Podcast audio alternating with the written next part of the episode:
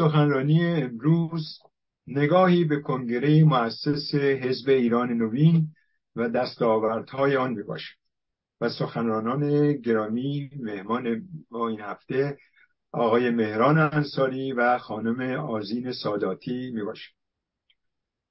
من طبق معمول می‌پردازم شرح مختصری از این دوستان. آقای مهران انصاری کارشناس ارشد آموزش و توسعه سازمانی و ساکن آمریکاست. او مدرک مهندسی خود را از دانشگاه علم و صنعت ایران و سپس در ایالات متحده مدرک کارشناسی ارشد خود را در رشته توسعه سازمانی و مدیریت دانش از دانشگاه جورج میسون آمریکا اخذ کرد. او از اعضای شورای مرکزی پرشگرد بوده و مکنون عضو کمیته مرکزی حزب ایران نوین است. شر مختصر و اما خانم آزین ساداتی دانش آموخته مجسم سازی و اقتصاد هنر و عضو کمیته اجرایی حزب ایران نوین و دبیر دفتر امور زنان این حزب است.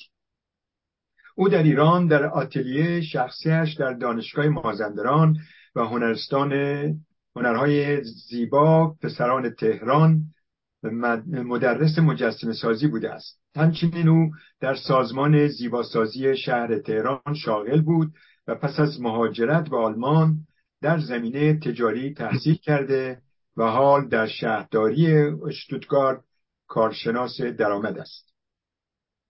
فعالیت های سیاسی را پیش از حزب ایران نوین با عضویت در زنان لیبرال و حزب FDP لیبرال دموکرات های آلمان شروع کرد. و سپس ارزیاب لیبرال فیلفالد در ایالت بادن ورتنبرگ شد. یا ورتنبرگ. این گروه متشکل از لیبرال ها با پیشینه مهاجرت و یا جامعه با یا جامعه یهودی هستند از جمله فعالیت های او می توان به این اشاره کرد که توسط زنان لیبرال توانست قیم نامی ازدواج زنان ایرانی با پاسپورت ایرانی یا دانشجویی یا ویزای کار برای ازدواج را به چالش بکشد و این بند را در شرط ازدواج مشروط بر رضایت زوجه کند. این بود شر مختصری از دوستان مهمان ما. و اما برنامه امروز ما به این شکل خواهد بود که پس از شنیدن سخنان مهمانان هموندان ما در داخل و بیرون از این تالار برای پرسش ها و یا اظهار نظراتشون وقت خواهند گرفت. پرسش ها و اظهار نظرات مخاطبان مهستان نیز از طریق پیامگیر مهستان بر روی تلگرام، سیگنال و واتساپ با هماهنگی هماهنگی هموند گرامی آقای شمس الدین دارابی به این تالار منتقل خواهد شد. این نشست البته به طور زنده از تلویزیون میهن تیوی پخش میشه. دوباره خوش آمد میگم به جناب مهران انصاری و سرکار خانم آزین ساداتی و هر کدوم از دوستان مایلند زودتر اول شروع کنن. میشنویم. میکروفون در اختیار شماست. بفرمایید.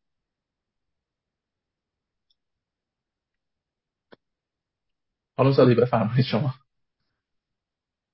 میکروفونتون بسته است خانم ببخشید. بفرمایید آقای انصاری من گوش می‌کنم.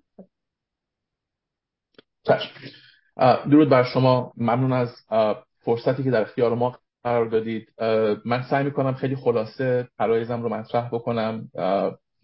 من در کنگره هم صحبتی که داشتم در خصوص اهمیت شکلگیری سازمان و حزب در پروسه براندازی بود و من می‌خوام یک کمی بیشتر روی این موضوع صحبت بکنم اگر اجازه بفرمایید. چون یک نگاهی همواره وجود داشته که تحلیلگران یا افرادی که فعالیت می‌کنن در زمینه سیاسی و اینها سعی می‌کنن بگن که خب ما مستقل هستیم عضو هیچ جایی نیستیم و این نشان از صحت حرفهای ما داره. یا به نوعی اون تلقی که کار سیاسی رو کار کثیفی تجسم میشه یا تلقی میشه مستقل از اینکه یک علم هست به هر حال. ببینید من اونجا به چهار پنج مورد اشاره کردم. یکی بحث مشخص تر شدن مرزبندی ها بود تداوم و پیوستگی در کارها و جریان سازی بود سیستم محور بودن به جای شخص محوری بود. تولید چهره جدید و توسعه دادن و آبدیده کردن افرادی که فعالیت می‌کنن به جای داشتن اشخاصی که یک شبه مثل بادکنک باد میشن و در نهایت برای فردای براندازی برای ایران پیش از اون ما باید بتونیم تمرین کار تیمی بکنیم و اون ایگو هامون رو برای نام ایران و برای ملت ایران بتونیم کنار بگذاریم و بتونیم با هم کار کنیم. اما من یک مسئله رو می‌خوام اینجا یکم بیشتر روش باز بکنم اون رو. اون هم بحث تولید بود. من اشاره کردم به تولید و ترجیح همین هست که تو حوزه ای صحبت بکنم که تا حدی کمابیش تخصصی دارم. بحث تولید اونجایی است که من به نیروی انسانی می‌خوام اشاره بکنم. اونجایی که ما افرادی رو جذب می‌کنیم و اونها می‌تونن پس از مدتی به چهره های شاخصی تبدیل بشن. ببینید از اساس من فکر می‌کنم یکی از مشکلاتی که ما داریم علا رقم اینکه احزابی تشکیل شدن برخی جاهای موفق بودن جاهایی نبودن اما در مجموع ما من فکر می‌کنم که نگاه سازمانی به احزاب نداشتیم. یعنی کسانی که حزبی رو تشکیل دادن با اون نگاه سازمانی نبوده. چهار پنج مورد من می‌خوام اشاره بکنم. یکی بحث پروسی جذب هست. ببینید پروسی جذب خیلی می‌تونه شبیه باشه به پروسه استخدام یک سازمان. حتی اگر پروسه های جذبی وجود داشته باشه که ما چطور کسانی رو در حالا اصطلاح استخدام شاید درست نباشه چون در خیلی از موارد کار کار کاری هست که داوطلبانه است اما به هر حال برای کار داوطلبانه هم نیاز به استخدام هست. یا پروسه های روشن و مشخص وجود نداره یا اگر وجود داره در خیلی از موارد دنبال نمیشه. بحث بعدی و اینها چیزهایی که ما می‌خوایم سعی بکنیم در ایران نوین تا جایی که بتونیم در یک پروسه مستمر بهبود مستمر روش کار بکنیم.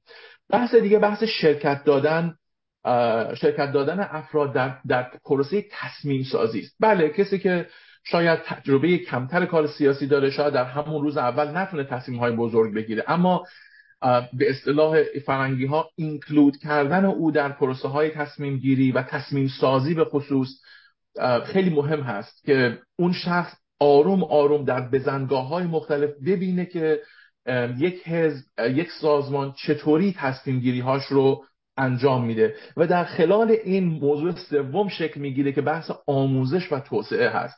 ببینید آموزش و توسعه به عنوان اینکه ما بتونیم جلساتی داشته باشیم یک نفر بیاد سخنرانی بکنه مقصود نیست. اون هم بخشی از آموزش و توسعه است. اما آن چیزی که الان خیلی از سازمان ها در غرب و من دیدم در ایران هم آهسته آهسته به اون سمت میرن. بحث learning and development بحث جایی که افراد فرصت طرح ایده هاشون رو دارن. فرصت این رو دارن که ایده هاشون و طرز فکر کردنشون. ببینید اینکه من چگونه تصمیمم چه هست یک موضوع. اما من پروسه فکریم برای اینکه به اون تصمیم گیری برسم چه هست هم یک موضوع دیگه است که این می‌تونه در این پروسه شکل پیدا بکنه.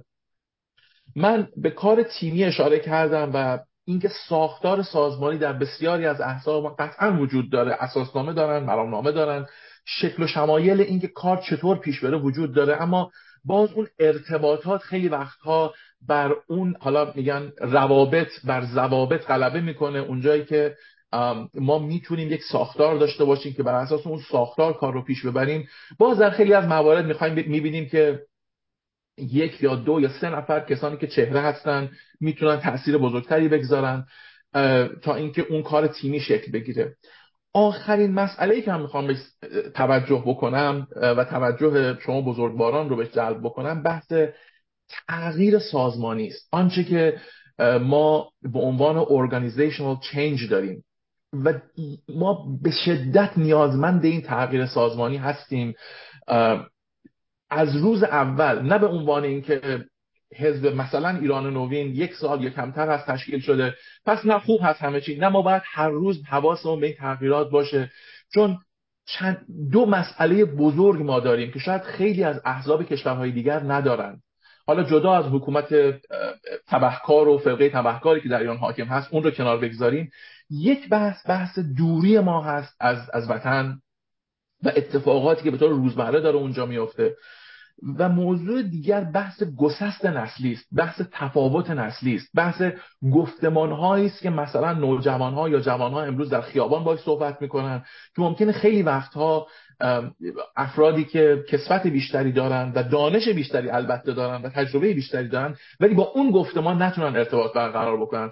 و در برخی از موارد آن چیزی که من شاهدش بودم متاسفانه این هست که به جای ارتباط گیری با اون گفتمان ما اون رو به عنوان یک مشکل می‌بینیم و سعی می‌کنیم به حل اون مشکل بپردازیم. در حالی که اون یک گفتمان نیست و اتفاقا همون گفتمان هست که امروز تونسته نسل نوجوان و جوان ایرانی رو به پرسشگری برسونه که تنها در پرسش باقی نمیمونه بلکه به اعتراض به قیام به انقلاب میرسونه. من فکر می‌کنم مجموعه اینها چیزهایی است که نه تنها برای حزب ایران نو ما امیدواریم که بتونیم این کار رو انجام بدیم. سنگ بزرگی هم هست. نمی‌خوایم همه رو هدف قرار بدیم چون سنگ بزرگ قطعا علامت نزدن خواهد بود. اما اینکه بتونیم تو چند رو چند مورد حداقل تمرکز بکنیم و بتونیم کار رو به صورت ساختاری و سازمانی در حزب و به صورت سیستماتیک جلو ببریم یکی از حداقل میشه گفت که اهداف شخص من هست و می‌دونم که حزب هم به دنبال همین موضوع هست. من متشکرم بیشتر از این وقت شما رو نمی‌گیرم. خیلی علاقه من هستم که کامنت ها نظرات سوال ها پیشنهاد ها رو بشنوم و همچنین سخنان خانم ساداتی عزیز. شما متشکرم از شما ممنون از شما جناب انصاری. همین توضیحی که دادید خیلی جالبه و خیلی سالار در ذهن ما به وجود میاره که البته جوابش هم از طرف شما خواهیم شنید. بفهمید خانم ساداتی. خب اگر که بله. اول درود میفرستم خدمت شما و بینندگان یا شنوندگان خوب برنامهتون. مرسی که امروز من اینجا هستم. کنگره ما در واقع حزب ایران نوین در دو روز تشکیل شد. روز اول مربوط بود به گزارش های ما. مهمتر از هر چیزی شاید پیام شاهزاده رضا پهلوی حضور والا حضرت یاسمین پهلوی در برنامه ما پلتفرم که در واقع پرسش و پاسخ بود به زبان انگلیسی با ایشون. اینا در واقع برنامه های روز اول بود. و روز دوم هم مربوط بود به رأیگیری هایی که در واقع بدون هیچ رسانه ای و فقط اعضای حزب حالا چه آنلاین چه حضوری در واقع کار کردن و با هم بعد از تقریبا یک سال به نتیجه رسیدیم.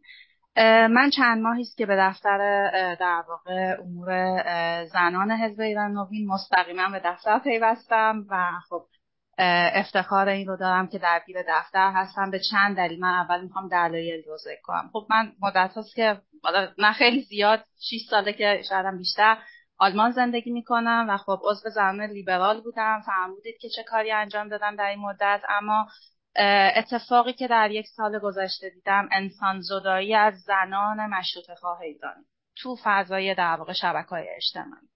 و احساس کردم که پتانسیلی که در جامعه مدنی ما وجود داره و احتیاجه که این پتانسیل در واقع از جامعه مدنی تبدیل به جامعه سیاسی بشه.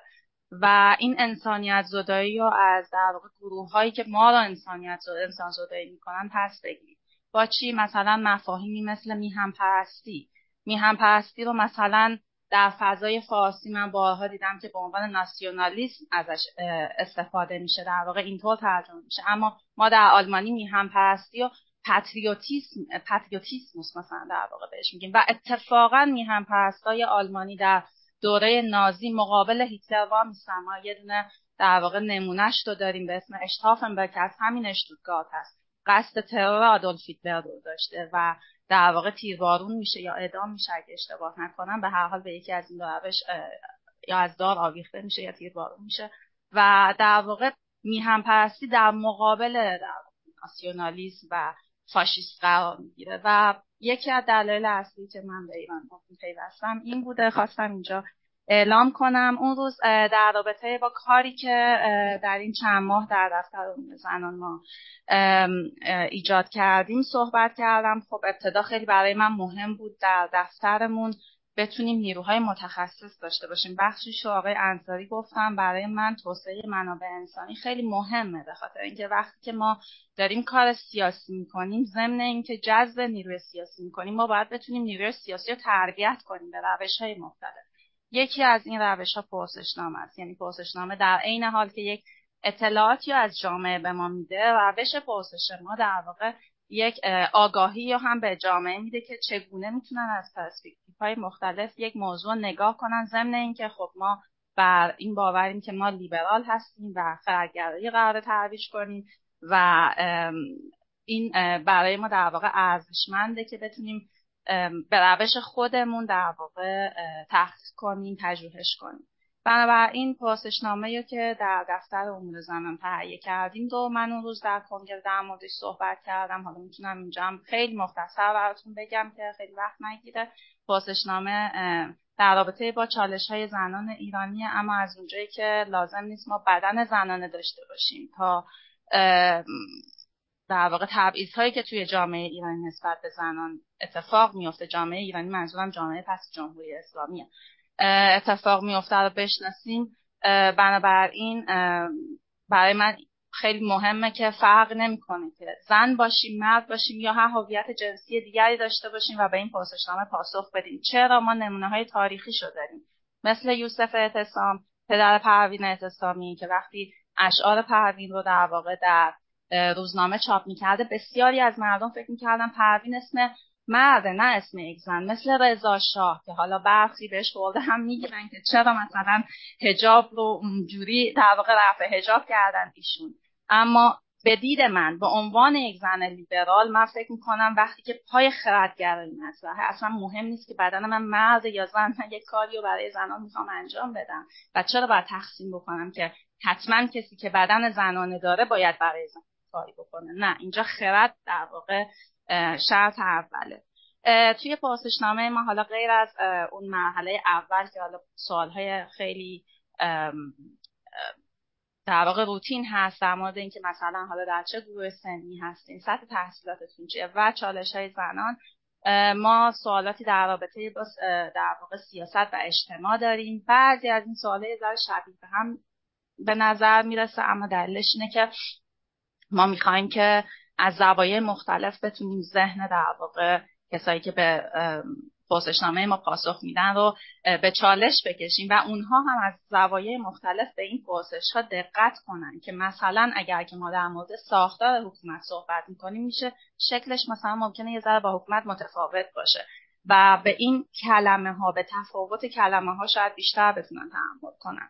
بخش آخر هم سوالاتی با پاسخهای بله سیر یا نزدیک به اونه که سوالاتی در رابطه با خانه خیابان و زیر در واقع سایه حکومت جمهوری اسلامی. تجربه هایی که افراد دارن مثلا در, مورد سخت جنین ازشون پرسیدیم. شاید برای یه آقای ذره عجیب باشه که مثلا حالا چرا باید یه سوال در رابطه با سخت جنین رو پاسخ بده. ولی اتفاقا این مهمه. به خاطر اینکه نیمی از در واقع افراد اون جامعه ممکنه که با این موضوع درگیر بشن و نیمی از افراد اون جامعه درگیر نیستن. اما ممکنه که حالا یه مثال خیلی شاید نزدیکم الان همین الان به ذهنم رسیده بتونم بگم پس از انقلاب اسلامی ما اصلا پزشک زنان مرد نداریم نه؟ و این همین سوال می‌تونه چالش برانگیز باشه که چرا مردان امروز ما نمی‌تونن مثلا به این موضوع حتی فکر بکنن؟ و برمیگردیم باز به قوانینی که در جمهوری اسلامی وجود داره. برمیگردیم به این جداسازی هایی که اصلا اونها کار کردن که ما با هم دیگه فکر نکنیم. ما رو از هم جدا کردن. و این پرسشنامه رو در واقع در روز کنگره در موردش صحبت کردم. البته زمانش هم تقریبا تا دو هفته دیگه تموم میشه و توی اینستاگرام و حالا تلگرام و صفحات دیگر ایران نوین هست توی اینستاگرام پین شده و اولین پسته. چیز دیگه ای که به ذهنم می‌رسه اینه که ما در ایران نوین حالا یا حالا حتی من به عنوان دبیر دفتر زنان حزب ایران نوین ما قرار نیست همه جامعه ایرانی رو نمایندگی بکنیم. یک حزب اصلا همچین روی کردی نداره. ما قراره که به هر حال کسایی رو که ما رو قابل می‌دونن یا ما رو می‌تونن بپذیرن یا ما رو انتخاب می‌کنن رو می‌تونیم نمایندگی بکنیم و در توسعه و ترویج آموزش لیبرال توسعه و ترویج سیاست لیبرال. حالا با استراتژی حزب بتونیم کوشا باشیم. من فعلا قطع می‌کنم. اگر که اجازه بدید تا شما رو بشنویم خواهش می‌کنم. خیلی ممنون از توضیحاتتون. خب دوستان در داخل و بیرون از تالار می‌تونن وقت بگیرن مثل طبق معمول. برای اولین بار آقای عرب فعلا وقت گرفتین. بفرمایید. با سلام خدمت دوستان داخل اتاق زوم و مخاطبین و همچنین با تشکر از دوستان عزیزی که از حزب ایران نوین که دعوت ما رو پذیرفتن و ما در خدمتشون هستیم. من یه سوال به قول معروف چیزی دارم حزبی دارم. حزب می‌دونید از سه طبقه تشکیل میشه کمیته مرکزی کادرهاست و اعصابه. و اعضاست در واقع. شما حرفی از کادر نزدید. نگاه کنید کادر در واقع اون اسکلت اصلی اون حزبه که هم توجیه هم توجیه می‌کنه و هم حزب و برای آینده که بخواد به مسئولیتی دست پیدا کنه به چیزی در واقع اونا هستن که اون جایگاه ها رو باید پر کنن. شما برای کادرسازی چه کار کردید؟ اگه اینا بفرمایید خیلی ممنون میشه. منتظرم. اگر اجازه بدید من پاسخ بدم. من فکر می‌کنم که بخش بزرگی از حرفهایی که یعنی همه حرفهایی که من زدم در خصوص همون کادرسازی بود. بخشی از صحبتهایی که آزین گرامی داشتن راجع به کادرسازی بود در حوزه دفتر زنان. ببینید زمانی که حزب ایران نوین اعلام موجودیت کرد ما یکی از کارهایی که انجام دادیم این بود که یک جایی رو در وبسایت اختصاص دادیم به اینکه اگر کسانی علاقمند باشند که به حزب بپیوندند و درخواست های بسیار بسیار بسیار زیادی رسید. و در همون حال زمانی که دوستان در حال به هر حال جمع و جور کردن مدارک و اساسنامه و ساختار و اینها بودن. این اینها هم داشت ما می‌رسید. ما یکی از کارهایی که انجام دادیم این بود که یک پروسه مشخص و روشن برای عضوگیری تعریف کردیم. و برای عضوگیری که حالا اینجا چون جز اصل داخلی هست خیلی شاید نیاز نباشه بگم دقیقا قدم به قدم چیا هست ولی پروسه روشن و دقیق داریم که چطور ما اعضا رو می‌تونیم جذب بکنیم. آیا زمانی که کسی رو جذب می‌کنیم؟ نیاز هست مدتی کار بکنه به عنوان کسی که هنوز کاملا حالا اصطلاحا موقتا عضو هست که عملکرد او در کارش در عملکردش در فضای مجازی یا عملکردهایی که در حالا وقتی میگم فضای مجازی منظورم مثل مقابل جمع در پابلیک چطور هست؟ و به این ترتیب اون قدم اول که برای کادرسازی که اون جذب هست رو به اون شکل ما پروسه تعریف کردیم.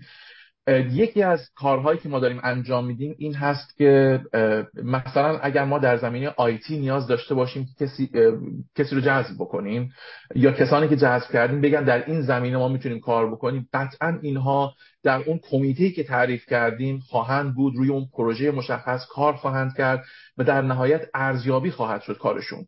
و امکان آزمون و خطا به اونها داده خواهد شد. ببینید در حال حاضر حزب ایران نوین و به صورت کلی من فکر می‌کنم کار حزبی هنوز یک نهال نوپاست. و آیا این امکان داره بهتر بشه؟ قطعا. ولی من فکر می‌کنم که باید از جای شروع کرد و ما بر اساس پروسه هایی که تعریف کردیم با توجه به عمر کوتاه حزب فکر می‌کنم که آینده نسبتا روشنی رو می‌بینیم. آیا چالش خواهیم داشت یا نه؟ قطعا خواهیم داشت. آیا اشتباهاتی خواهیم کرد یا نه؟ قطعا اشتباهاتی خواهیم کرد. اما همین اشتباهات و همین ها همین ها نیازمند همون کادسازی خواهد. امیدوارم که پاسخ سوال رو داده باشم. ممنون از شما. جناب دارابی از هموطنان بیرون از سالن اگه پیام است بفرمایید. بله قربان. منم از ادب و احترام دارم. خدمت میهمانان گرامی برنامه هموندانمون و همیهنانمون در صفحات و تلویزیون میهن که تماشا می‌کنند برنامهمون. پرسش اول رو خانم فهیمه فرسایی از استکهلم نوشتن. ایشون مرغوم فرمودن درود بر عزیزان مهستان و نمایندگان حزب ایران نوین. حضور دو نماینده از این حزب در جلسه امروز مهستان نشان از احترام متقابلی دارد که مهستان و حزب نسبت به هم قائل هستند و این امید را برمی انگیزد که نهادهای سکولار دموکرات بتوانند آن سازمان فراگیر را که همیشه مورد نظر شاهزاده رضا پهلوی بوده است به وجود آورند. می‌خواستم بپرسم که آیا حزب ایران نوین برنامه‌ای برای این گونه اطلاف در نظر دارد؟ مرسی از شما. مرسی از شما. بفهمید دوستان هر کدوم مایلی خانم ساداتی یا آقای انصاری؟ من فکر می‌کنم این سوالم با توجه به موقعیت آقای انصاری. آقای انصاری بهتر باش پاسخ بده. بفرمایید جناب انصاری.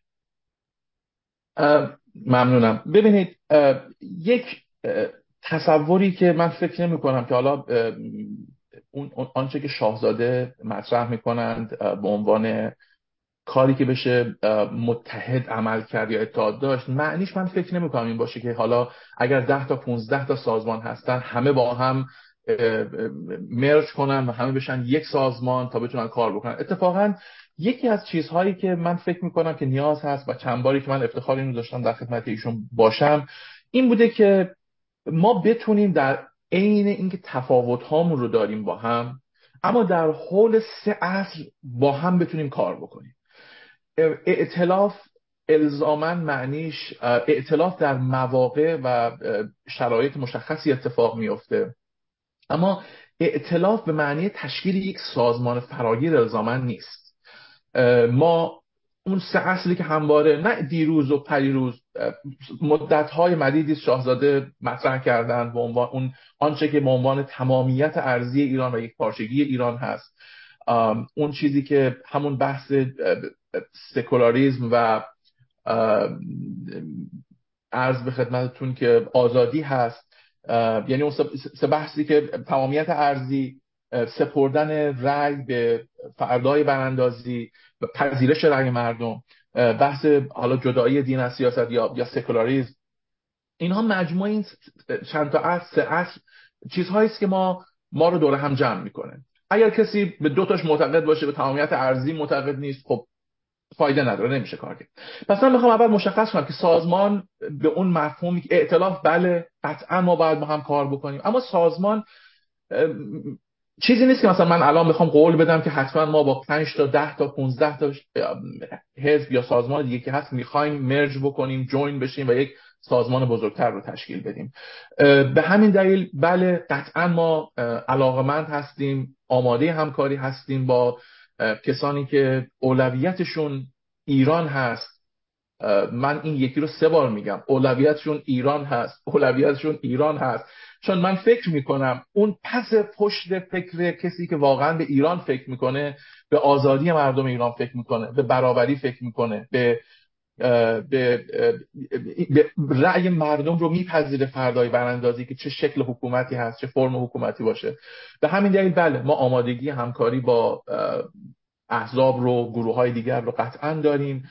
اما از اون جایی که پروسه از همون اول عرض من و همچنین آزین گرامی بود چون پروسه داریم سعی می‌کنیم تعریف کنیم برای کارهامون قطعا بر اساس پروسه‌ای که تعریف کردیم در در حزب بر اون مبنا بله آماده همکاری هستیم. مرسی. حالا برمیگردیم داخل سال بمون آقای دانشور وقتی خیلی ممنون. منم درود میفرستم به حاضرین در نشست مهمانان گرانی و تماشاچیان این برنامه.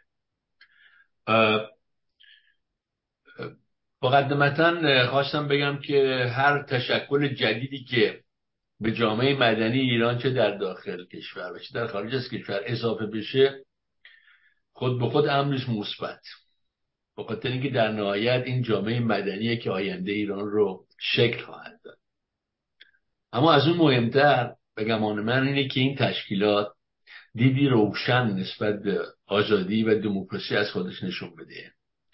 و تو این شرایط دشوار راه گذار با آینده رو با خطوطی روشن ترسیم کنه این به این معنا نیست که به کلیگوهای متعارف نسبت به تعریف حزب یا تعریف دموکراسی یا تعریف سکولاریسم و غیره بپردازه بلکه راه حل بسیار کنکرت و روشنی رو برای جلوی پای مردم اما این اسم ایران رو بینم به نظر من اسم با مسمایی به خاطری که این خود به خود آرزوی زنان و جوانان کشور ما رو تداعی می‌کنه. بعد ایران ما باید شکل نوینی پیدا کنه در این تردید نیست. جناب انصاری صحبت کردند که در مورد اهمیت حزب و بحث تولید رو مطرح کردن بحث بعد مشکلات حزب رو گفتن که دوری از وطن جدا بودن از گفتمانی که در عرصه واقعی جامعه وجود داره. اینا همه بحث کاملا درستیه. ولی من فکر می‌کنم که من روی همین دوری از وطن صحبت خواهم کرد کمی مکس خواهم کرد و تأثیرش رو در ماهیت حزب در بیرون از دموکراسی من نه تنها بیرون از وطن رو درست می‌دونم بلکه مهمتر از اون ما حزب در درون دموکراسی و در بیرون از دموکراسی معنی های متفاوت رو برش قائلیم. یکی نیستن اینا. نکاتی هم که خانم ساداتی گفتن نکات بسیار جالب بود که هر کدومش خودش می‌تونه دستمایه‌ای باشه برای بحث اساسی در مورد حقوق زنان. که این خودش باز اشاره به اون صحبت گسست از گفتمان موجود در جامعه است. اتفاقی که در خارج کشور در میون جامعه مدنی فراغون وسیع خارج کشور آنچنان که باید شاید هنوز بلاس تئوریک حداقل انجام نشده که کاست جنبش نوین ایران چیست؟ بیشتر تفاصیلی که میشه تفاصیل بسیار قدیمیه یا تفاصیل طبقاتی از مبارزه اجتماعی یا تفاصیلی است که همچنان به قول جوانا ریشه در تفکر پنج و هفتی داره. بگم آن من البته با اینکه خود من یک آدمی هم که متعلق به اون نسل هستم. خب این خودش این بحث خیلی مهمیه. اگه این تشکیلات بتونه روی این بحث کار کنه شاید بسیار از موزلات سیاسی ما رو به حال اگر نگیم حل کنه شاید راه, برون رفت به حال نشون ببینید نکاتی که گفته شد خب اینا همه باید بهش در واقع پرداخت و به طور وسیعتری صحبت کرد. شاید دوستان در آینده تشریف بیارن بیشتر تو میستان رو یکی که اینا بتونیم گفته کنیم اما خود مسئله حزب به گمان من علیرغم اینکه ضرورت زیادی داره تشکیل حزب یعنی یه تمرین و یک آمادگی برای شگیری احزاب واقعی آینده. چون به حال دموکراسی بدون وجود حزب معنایی نداره. دموکراسی رو احزاب در واقع در نهایت شکل میدن.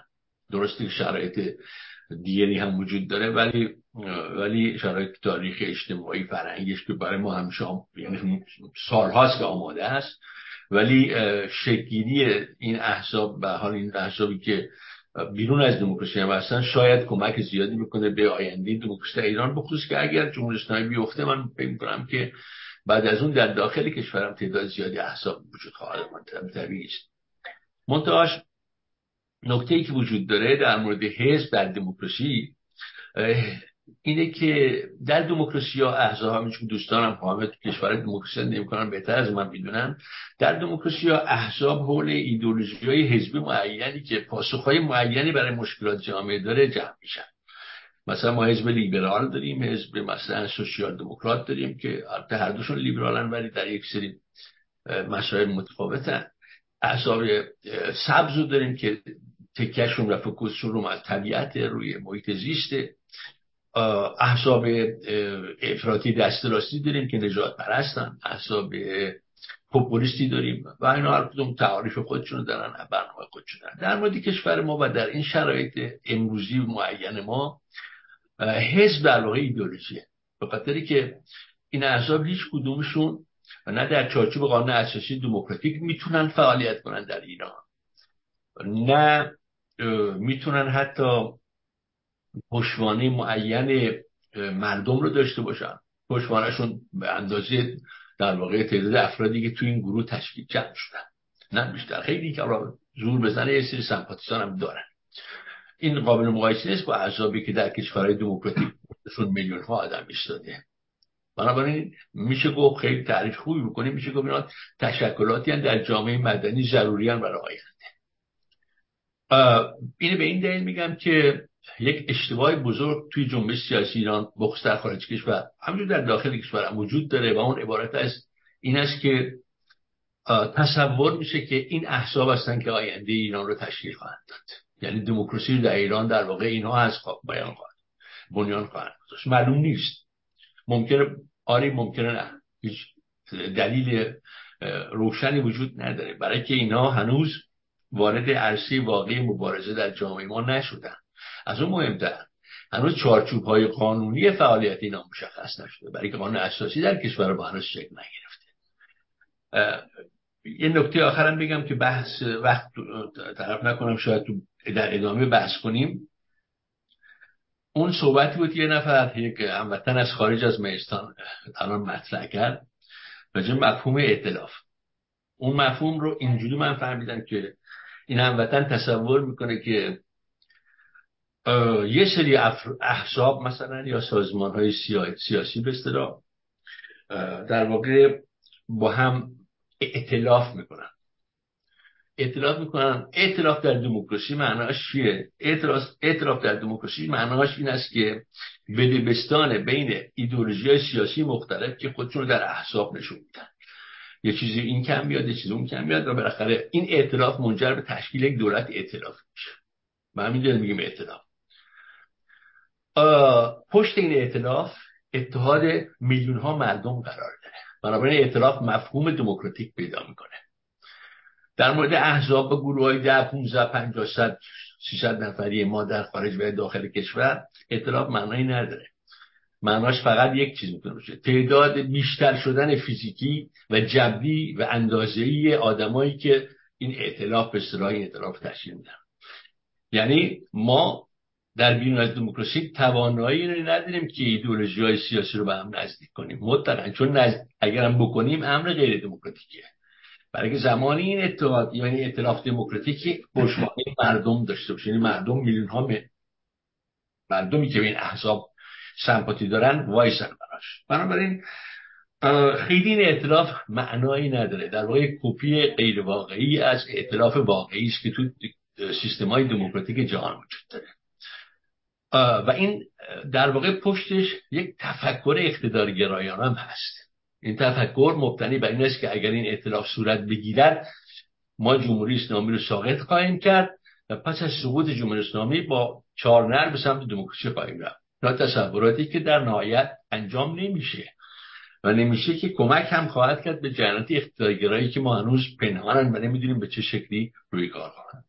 امیدوارم در ادامه بحث اگر فرصت شد بیشتر این موضوع رو بتونیم بشکافیم خیلی متشکرم. مرسی از شما. دوستان اگر بفهمید خانم بله من می‌خواستم خیلی تشکر کنم از جناب دانشور بابت صحبت های خوبشون. خواستم یه مثال بزنم. دولت فعلی آلمان دولت ائتلافیه. ائتلاف امری نیستش که از بالا اتفاق بیفته. ائتلاف از مردم و از پایین اتفاق میفته این مردم هستن که با مشارکت خودشون در یک شرایط دموکراتیک انتخاب می‌کنن که چه احزابی می‌تونن با هم کار کنن امروز حالا چیزی که به اسم چراغ راهنمایی یا ما آمپل میگیم.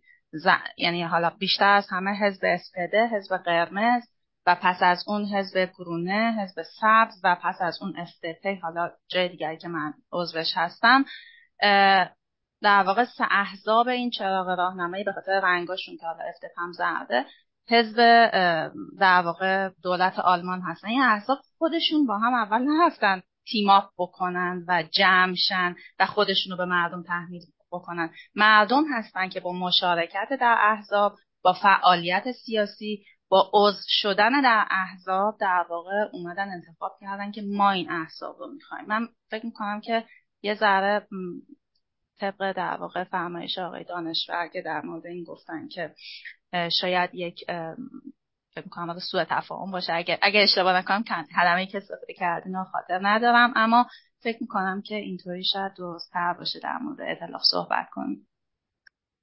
ممنون از شما.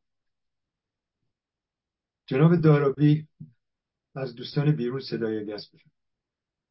بعد خانم منصوره سیاوشی از اسکاتلند یکی از بینندگان ما هستش که نوشتند آیا حضور همسر شاهزاده و پیام ایشان در کنگره حزب نوین به معنی آن است که حزب منتظر نظر مردم نمی شود و از همکنون خود را پادشاهی خواه معرفی می کند؟ مرسی. ممنون از بفرمایید. جناب انصاری میکروفونتون بسته است؟ بله. خب این سوال کمی برام عجیب بود.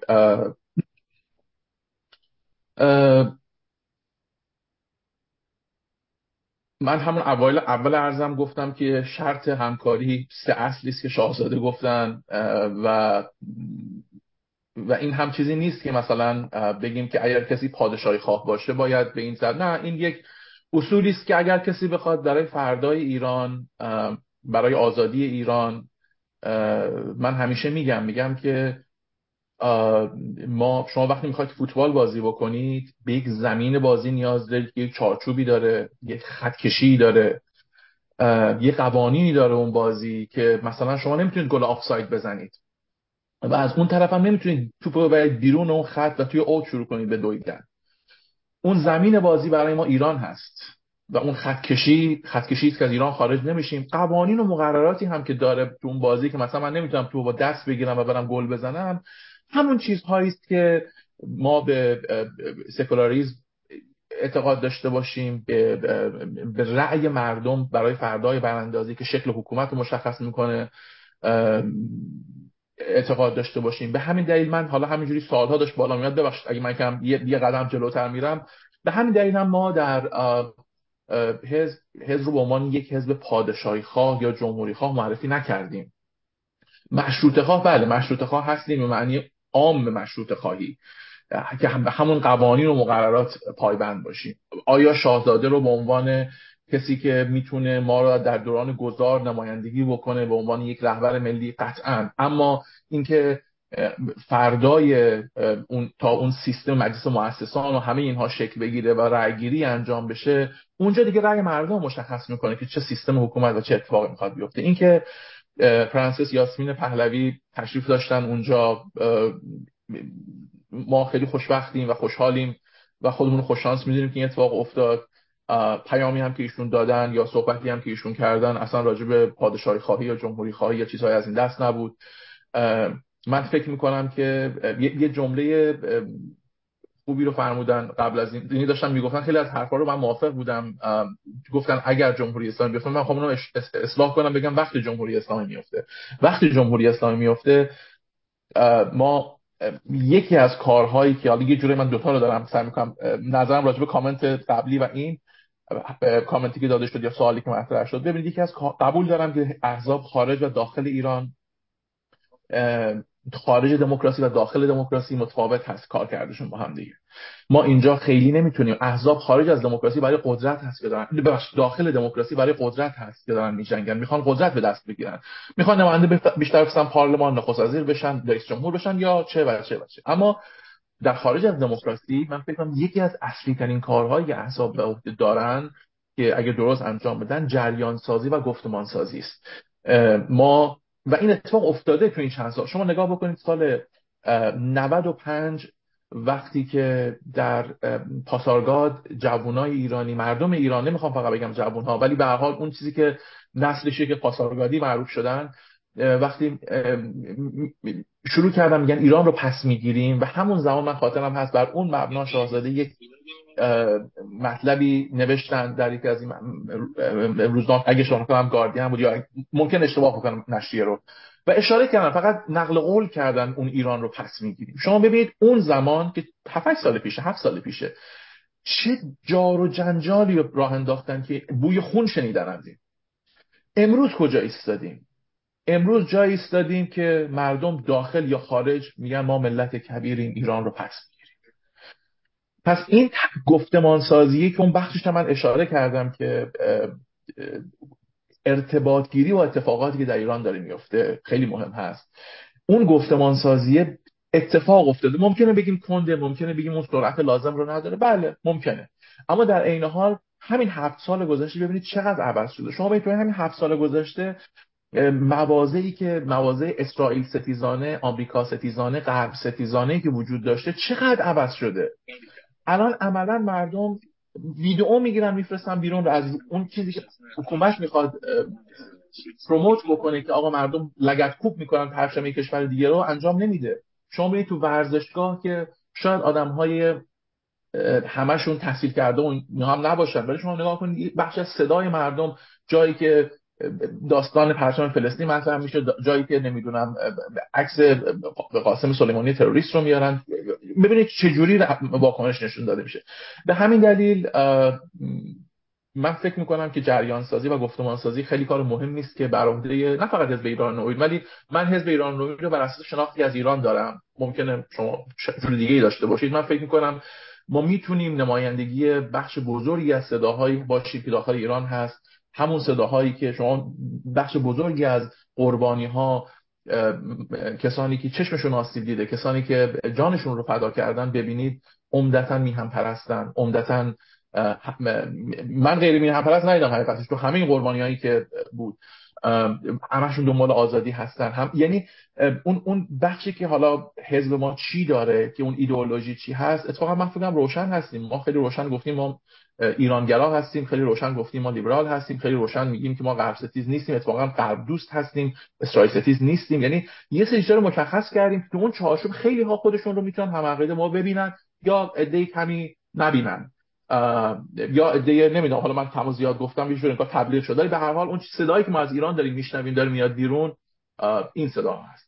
و نه ما به رأی مردم هم پاسخ به اون سوال بله قطعا قطعا قطعا یکی از اصول برای کار کردن برای فردای ایرانی هست که رأی مردم برای شکل حکومت نو حکومت پایبند بشه. ممنون از شما. همونطور که شما گفتید رسیدیم به جنبش زن زندگی آزادی که تو صحبت شما دوستانم دیده می‌شد شنیده می‌شد. در صفحه چت هموند ما آقای نارمکی پرسش ها و توضیحاتی دادن. جناب ناربکی می‌خوان خودتون ترک کنین یا من بخونم؟ شما حضور دارید. متشکرم از شما چون دوست داری منو ایگنور کنی جناب دانشور؟ باشه چشم. جناب نارمکی بفرمایید. من چون شرایط فعلا تماس نداشتم این رو نوشتم که اگر شما بفرمایید ممنون میشم. خواهش ایشون نوشتن سخنرانان گرامی هنوز از محتوای مرامنامه حزب خود و تفاوت آن با موارد مشابه توضیح ندادند. در پایینتر نوشتن آیا این حزب پادشاهی خواه است یا خیر؟ فکر کنم جناب انصاری توضیحاتی دادن ولی من می‌خونم. اگر هست خود را چه نوع از طرفداران پادشاهی تعریف کرده؟ نگاه این حزب به اقتصاد و فرهنگ چیست و با اولویت های چالشی اجتماعی چیست و خود را نماینده کدام بخش از جامعه می‌داند؟ در صفبندی سیاست بین المللی خود بین المللی خود را در کجا تعریف می کند آیا خود را با خیزش انقلابی زن زندگی آزادی همراه می‌داند و بالاخره پرسیدن نگاه این حزب مشخصا به سکولاریسم چیست؟ پرسش های متعددی است که به حال بخشش رو شما پاسخ دادیم بفرم شما آقای انصاری شروع می‌کنه یا من بخشش پاسخ شما بفرمایید. بخش از سوالات من فکر می‌کنم شاید اصلا آقای شیبانی هم که بیان شاید ایشون هم بتونن در رابطه با مثلا مرامنامه ایشون هم صحبت کنن. اما در رابطه با اون قسمتی که زن زندگی آزادی بود واقعیتش اینه که مردم ما در حداقل پدر مادرهای ما زن و زندگی رو در آزاد یعنی زن و آزادی رو زندگی کردن. بنابراین بسیاری از ما اون چیزی که معنا و مفهوم زن بود و آزادی بود رو حداقل شنیدیم یا در تصاویر آلبوم خانوادگیمون به هر حال دیدیم. خیلی دور نبود از ما و من فکر می‌کنم که هسته این شعار شاید خیلی قبلتر در ایران وجود داشته کما این که اصلا یه پستری هم من دیده بودم با این عنوان. و شعارها من فکر می‌کنم که تو در واقع هر مرحله از انقلاب ایران که چندین ساله که شروع شده مخصوصا سال 96 به بعد تو هر دوره تغییر کرده. دوره مردم مثلا شعار نقضه نه لبنان جانم ایران سر می‌دادن. کشاورزان ورزنه در اصفهان مثلا در نماز جمعه بودن پشت به آخوندها نشستن گفتن رو به میهن پشت به دشمن. و خیلی شعارهای متفاوت به زن زندگی آزادی رسیدیم. در در واقع دانشجو پزشکی شیراز اگه یادم باشه اشتباه نکنم زن زندگی آزادی مرد میهن آبادی رو سر دادن. شعارهایی بوده که از دل ایران اومده. حتی سه تن از کس مردانی که اعدام شدن. این شعار رو کامل حالا با مرد میهن آبادی نوشتن. تو هر دوره تغییر می‌کنه و ما تا آخرین شعاری که اومده از استادیوم اومده. اصلاح طرف ها خیلی علاقه مند هستن که در استادیوم ها بسته بشه به خاطر اینکه حالا مثلا زنانی که حالا احتمالا انتخاب شده هستن برای اصلاح طلب اجازه ورود ندارن به استادیوم. چرا؟ به خاطر اینکه هر بار یه شعارهای جالبی از اونجا میاد بیرون. یا وقتی که مجسمه قاسم سلیمانی اونجا بود. به هر حال براشون خیلی پرهزینه شد و استادیوم ها من فکر می‌کنم یکی از مکانهاییه که بسیاری از مردم میهن پرست فضا رو می‌تونن به دست بگیرن. بسیاری از مردانی مثل مجید رضا رهنورد مجید رضا واقعا فکر می‌کنم کاریو کرد که شاید سالها ما خونه دل خوردیم براش. نقش شیر و خورشید روی دستش. در واقع تتو شده بود نقشی که به خاطر این بسیاری از ماها رو یا حتی خانواده ما من یادم میاد پدرم وقتی بچه بودم وقتی رد می‌شد خیابون دیگه مثلا این تاغوتیه چرا؟ چون پدر من هیچ وقت مثلا اینجا ریش نداشت. حالا البته ریش داشتن به این معنی نیستش که حتما با جمهوری اسلامی کسی باشه. هر انسانی حق داره هر جور که دلش می‌خواد لباس بپوشه صورتش رو آراسته کنه. می‌خوام بگم که اینجوری اینها ما رو انسان زدایی کردن. شعارها به یاد و خاطره در واقع جامعه بستگی داره به یاد جمعی بستگی داره. اینکه حالا پارسال تا امسال شعار زن زندگی آزادی معنا و مفهوم چه داشته؟ به خاطر ژینا محسا امینی دختر ایران طوری که پدر مادرش اون رو معرفی می‌کنن. اما ممکنه که از فردا به بعد شعار جدیدتری از دل اون جامعه بیاد. این به این معنی نیستش که ما شعار زن زندگی آزادی انداختیم دور نه. سالهاست که نه غزه نه لبنان سر داده میشه و هر دفعه به مناسبت های مختلف تو بسترهای مختلف این شعار دوباره احیا میشه. من خواستم در مورد این شعار با عنوان اینکه خودم یک زن هستم دبیر دفتر امور زنان هستم.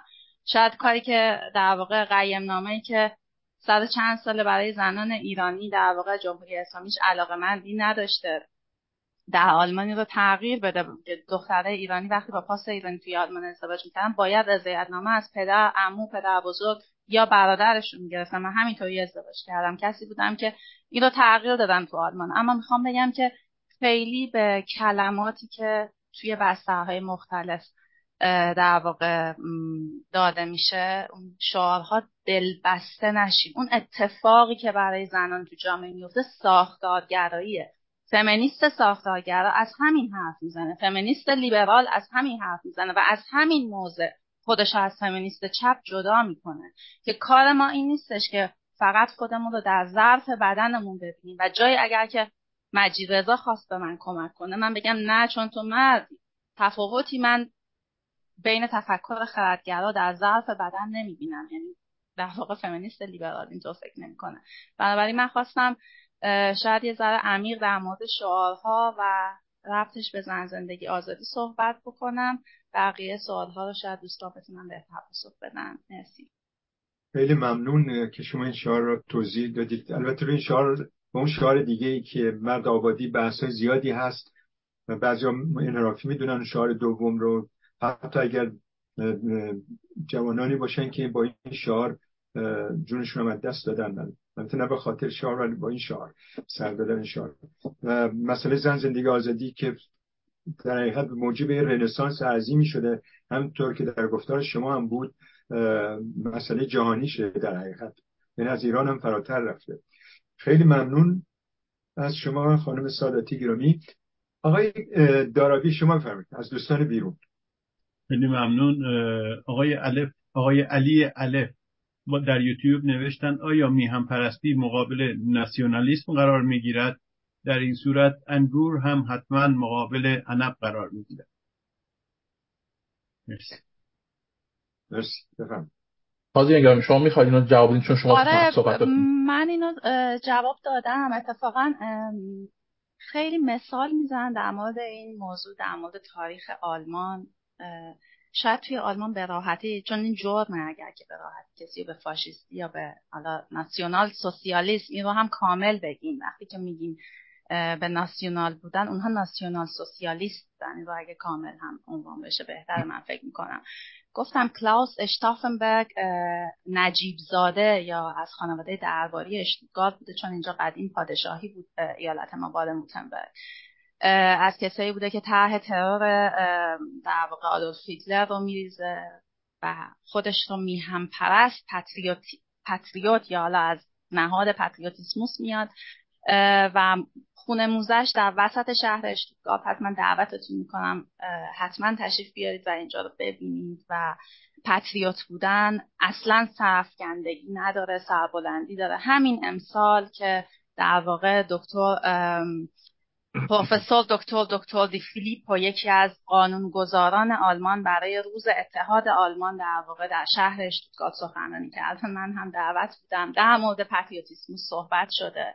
در کشوری که به هر حال تاریخ سیاهی داشته در زمینه ناسیونال سوسیالیست ها. من فکر می‌کنم که اتفاقا چون چهل و چهار سال ما به خاطر میهم پرستی اقوام دوستان و حتی خودمون که حالا موقع کوچیکتر بودیم انسان زدایی شدیم اتفاقا اومدیم که از انسان زدایی که مجید رضا در واقع شروعی بود برای یادآوری این موضوع برای دفاع از کیان میهم پرستی اومدیم که این, این رو هم در کنار تمام اون تبعیض که جمهوری اسلامی علیه جامعه میهم پرست ایرانی روا داشته پس بگیریم و سر بلندانه بگیم میهم پرستیم و این اصلا ناسیونالیست بودن نیست. اگه اجازه داشته باشم من یک یک جمله کوتاه اضافه بکنم به, به حرفای خوب آزین گرامی. ببینید شما اگر کسی سعی می‌کنه برای عزیزان خودش کاری بکنه چون دوستشون داره. من برای بچم کاری می‌کنم چون بچم رو دوست دارم. برای مادرم کاری می‌کنم چون مادرم رو دوست دارم. دوست داشتن لازمه کار ایثار یا عشق بدون شرطه. شما اگر چیزی یا کسی رو دوست نداشته باشید نمی‌تونید براش کاری انجام بدید. قطعا در ازاش چیزی طلب خواهید کرد. من فکر می‌کنم اون ایرانگرایی یا اون میهندوستی که ما ازش صحبت می‌کنیم همون عشق بی و شرط به ایران هست. این, این هم چیزی نیست که اگر کسی ایران رو دوست داشته باشه معنیش این هست که از سایر کشورها متنفره. یا معنیش این هست که از کسان دیگر متنفره. من فکر می‌کنم ایران رو آن چیزی که من بهش باور دارم و فکر می‌کنم که اون چیزی که ما در حزبش باور داریم ما ایران رو با گونه گونیش دوست داریم. ایران رو از من شاید یکی از اون مثال گونه گونی شخص خود من باشم. من متاسفانه هم پدر و هم مادرم رو دست دادم اما پدر من تالش بود. مادر من اصالتا اصفهانی بود. من در اهواز به دنیا آمدم. یعنی می‌خوام بگم که این این گونه گونی در خیلی از ایرانی ها هست. نه فقط در من در خیلی هامون هست. پس میهندوستی یا ایرانگرایی چیزی است که اتفاقا ما رو به هم پیوند میده. باور کنیم یا نکنیم. اگر اگر من اینجوری بگم اگر مغرضانه نخواهیم نگاه بکنیم برایند شعارهایی که از ایران اومده بیرون حتی همون شعار زن زندگی آزادیش ایرانگرایی بوده. در تک تک شعارها هست. از هم مثالهای خیلی خوبی رو آزین گرامی گفت از شعارهایی که مردم از کشاورزان در اصفهان قهدریجان تا تهران و کردستان و زاهدان و شما ببینید در زاهدان چه شعارهایی میدن؟ در کردستان چه شعارهایی میدن؟ به خاطر همین من فکر می‌کنم که خیلی وقتها یه دو سه درصد سه چهار درصد اون کسانی هستن که جور دیگه ای فکر می‌کنن ولی تلاش دارن که تریبون رو بگیرن و جای اون 97 درصد دیگه هم که دارن جونشون رو فدا می‌کنن صحبت بکنن.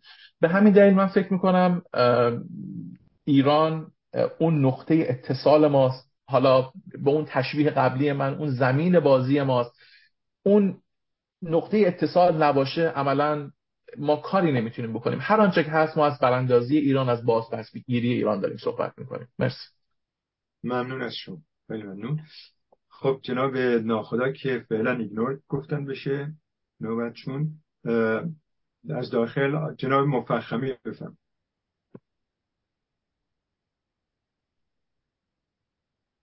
درود به دوستان عزیز مهمانان مهستان.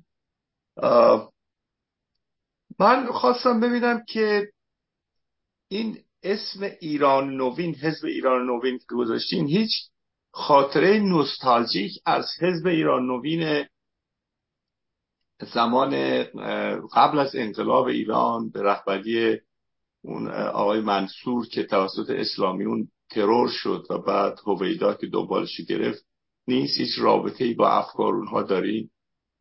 و اگر دارین واقعا عمیقا چه بوده است؟ آنکه از شما به اون چه به حساب چیزی نشون می‌دید دلبستگی نشون می‌دید؟ متشکرم. بفرمایید. واقعیت این است که من تو پرسه نامگذاری نبودم اما بعید می‌دونم دوستان کسی خاطره ای داشته باشه از این موضوع با توجه به سن و سال. اما دلبستگی موضوع چیز دیگه است. من فکر می‌کنم ایران دوستی فکر می‌کنم اون بحث تا حد زیادی تکنوکرات بودن اون, اون چیزی که ما و اون, اون دورانی که ایران در ریل پیشرفت قرار داشت. ایران آینده روشنی در خودش می‌دید. شاید از دید من بزرگترین ارتباط ها اونجاست. سکولاریزم آزادی خواهی ایرانگرایی و بازگرداندن ایران اون اون نوستالژی که شاید من ندارمش چون زندگی نکردم اون زمان رو. ولی سینه به سینه نقل شده که ایران دوباره به اون, اون, اون مسیر و اون ریل پیشرفت توسعه برد از این گرامی شما اگر توضیح دارید. مرسی. فقط یه نکته این که شروع کنگره ما هم با یک ویدیو بود در رابطه با حزب ایران نوین و مراسم افتتاح و حتی تو تصاویر یادم میاد. حالا من اصفهانی نیستم امروز هم خیلی از اتفاقی از اصفهان مثال می‌زنم. حتی در حزب در اصفهان و اون پرده ای که برداشته می‌شد همه اینو در تصاویر بود و یادی شد از ایران نوین که در گذشته وجود داشت. حدس می‌زدم بله. ممنون از شما برای توضیحات. برمیگردیم به طرف جناب دارابی بفرمایید آقای دارابی جناب تقیه آل مزفر از لندن نوشتن با درود به دوستان مهستان. من در مورد ادعای دموکراتیک بودن حزب ایران نوین و اینکه خود را بازآفرینی ایران نوین پیش از انقلاب می‌بیند تضاد می‌بینم. آن حزب در آغاز دهه چل در واقع با پذیرش ادعای مأموریت برای وطنم پادشاه فقید ایران با دو واقعیت آغاز به کار کرد. یکی اینکه پادشاه با داشتن مأموریتی که در انقلاب مشروطه به پادشاه محول نشده بود تبدیل به فعال سیاسی می شود و دیگر اینکه حزب در خدمت اوامر ایشان قرار می گیرد من درباره این دو موضع اظهار نظر نمی کنم اما می‌پرسم که آیا حزب نوین ایران نوین هم بر همین عقیده است و در صورت تکلیف دموکراسی در این صورت تکلیف دموکراسی چه می شود مرسی. ممنون از شما. بفهم جناب انصاری.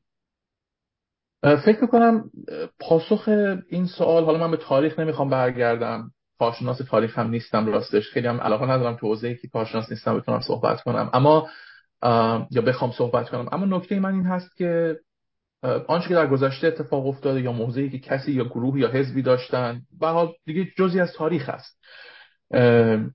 اما آنچه که ما بهش معتقدیم چند بار هم گفتم و آزین گرامی هم مطرح کرد این هست که ما قطعا برای فردای براندازی به رأی مردم اعتقاد داریم. یکی از اصول هست اصلا که باید به رأی مردم پایبند باشیم. در صورتی که ایران پادشاهی پارلمانی رأی بیاره یعنی مثل که پادشاهی مشروطه باشه قطعا آن چیزی که من می‌بینم یا بسیار از هموندانم دیدم به اون جایگاه نمادین پادشاه قائل هستند نه به عنوان یک فعال سیاسی نه به عنوان و خود شاهزاده هم بارهای بار مطرح کردن که فردای ایران باید بحث یعنی برای داشتن دموکراسی بحث احزاب باید باشه بحث و نه ما ما به هیچ عنوان دنبال این نیستیم که ما وقتی حرف از پادشاهی می‌زنیم چیزی که می‌بینیم مثلا پادشاهی است که شما در اسکاندیناوی دارید. پادشاهی است که در انگلستان هست. ما نه مثالمون برای پادشاهی کشورهای امیرنشین خلیج فارس هست و نه برای جمهوری جمهوری اسد هست. پس ما بهتر است که به آنچه که دنیای مدرن امروز به دموکراسی و اون مشروطه ای که به معنی عام من عرض کردم اوایل عرایزم ما همون رو به عنوان آنچه که دوست داریم برای ایران اتفاق بیفته می‌دونیم و مستقل از این که بعد ممکن تعدادی قابل توجهی از دوستان هستن که علاقمند به سیستم سامانه پادشاهی هستن. تعدادی هم از دوستان هستن که شاید علاقمند به جمهوری باشن. اما اما اون سه اصل رو فراموش نکنیم که یکیش احترام و گردن نهادن به رأی مردم هست برای فردای براندازی. مرسی شما از داخل آقای دانشگاه دوباره وقت گرفتیم. خیلی ممنونم. من به دو سن نکته ای که الان صحبت شد می‌خوام بپرزم اگه بدین. یکی در مورد مسئله که آقای علی اوف علی الف بکنم بود از بیرون مهستان سوال کردن. که آیا میهن پرستی در مقابل نسیونالیسم قرار می‌گیره؟ من فکر کنم پاسخ درست به این مسئله اینه که اینا دو مفهوم کاملا متفاوتی هستن. میهن پرستی احساسی که آدم داره به زادگاهش به شهرش محل رشد و شکلی شخصیتش علاقه که به اسطورهاش داره به تاریخش داره به قهرماناش داره به فرهنگش داره به ادبیاتش داره به شعرش داره. اینا مجموعش رو میشه در مفهوم میهن پرستی یا میهن دوستی جای داره اما ناسیونالیسم یک ایدئولوژیه. یک ایدئولوژی هویتیه. یعنی اینکه یا ناسیونالیسم می‌خواد چیکار کنه؟ می‌خواد این عناصر هویتی که اسم بردیم که تو میهن پرستی هم هست از اینا یه ایدئولوژی بسازه.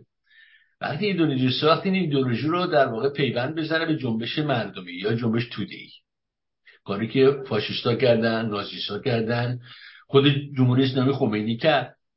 در واقع هر کدوم رو یک سری هویت کار کردن و این هویت رو تبدیل به ایدئولوژی کردن ایدئولوژی هویتی ساختن و پیوند شدن به جنبش توتی.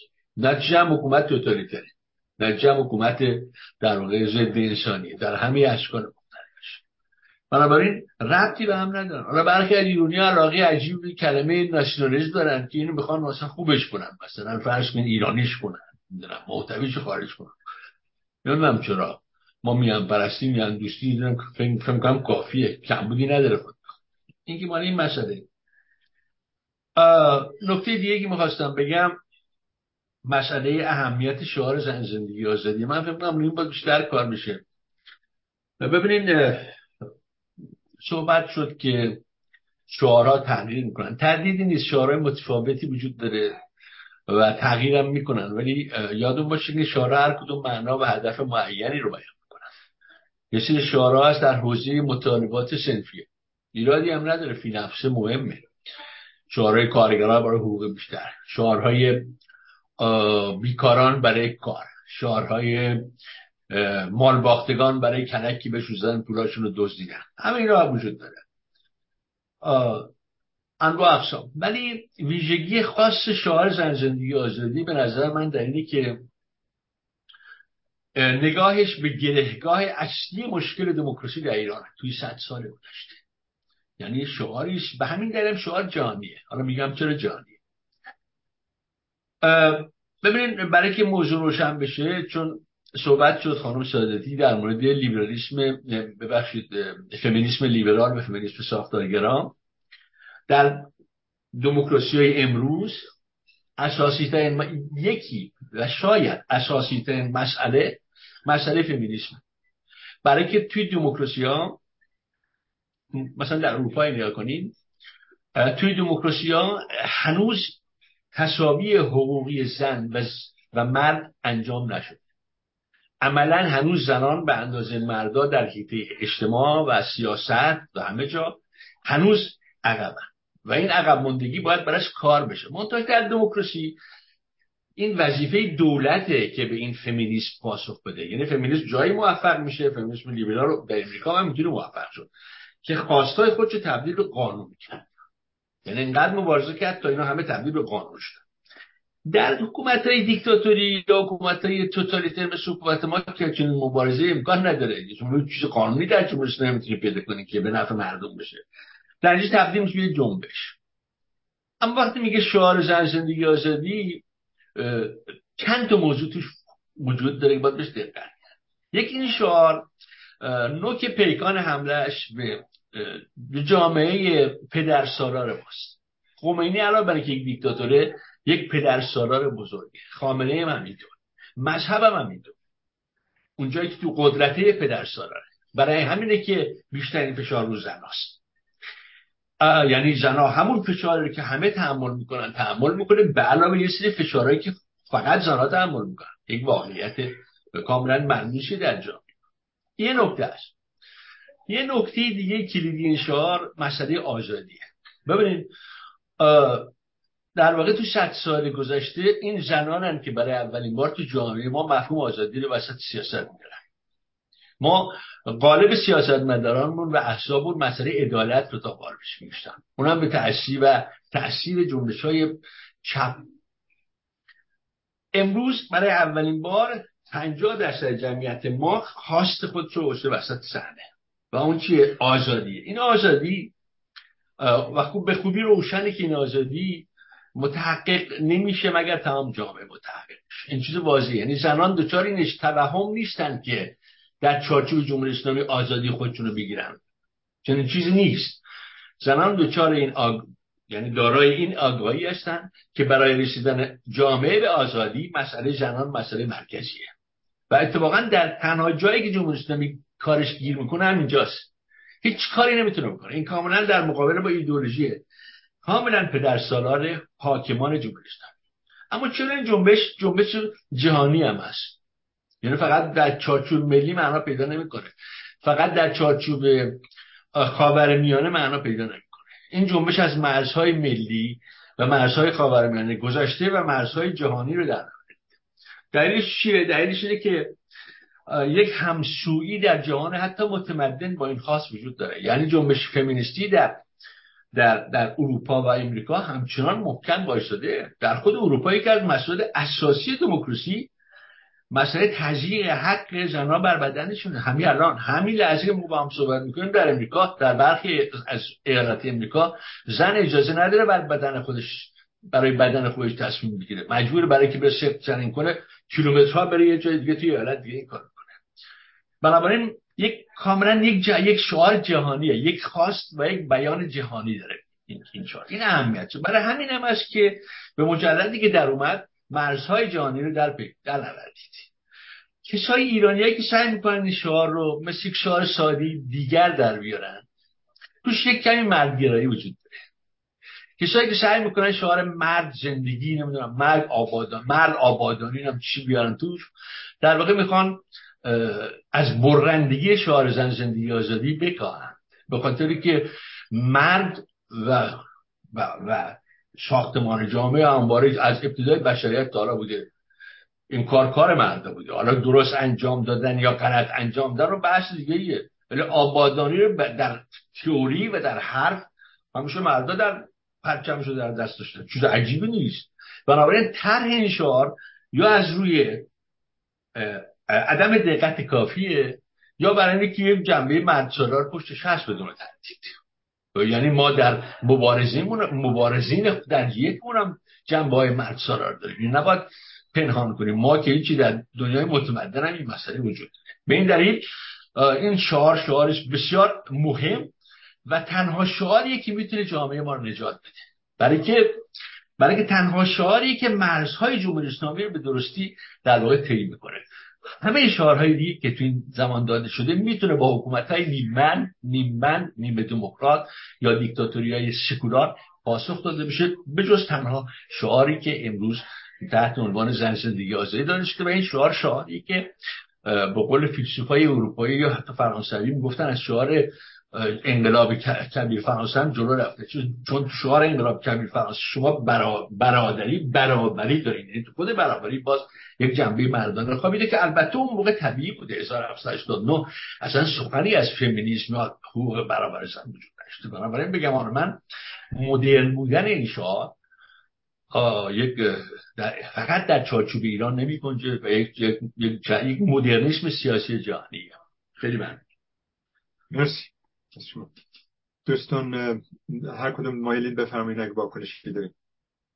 من می‌خواستم بگم که من در واقع شعاری که دانشجوی دانشگاه پزشکی شیراز در ادامه مبنی انابادی دادن اینطور انقدر شاید از بیرون اینطوری نگاه نمی‌کنم. چون فکر کنم مردمی که زیر گلوله هستن حق دارن که نسبت به شرایط اجتماع در واقع میگم فکر پیشتر گفتم شاهها خاطره جمعی جامعه هستن و اساس اینکه جمهوری اسلامی همه جا رو جدا کرده.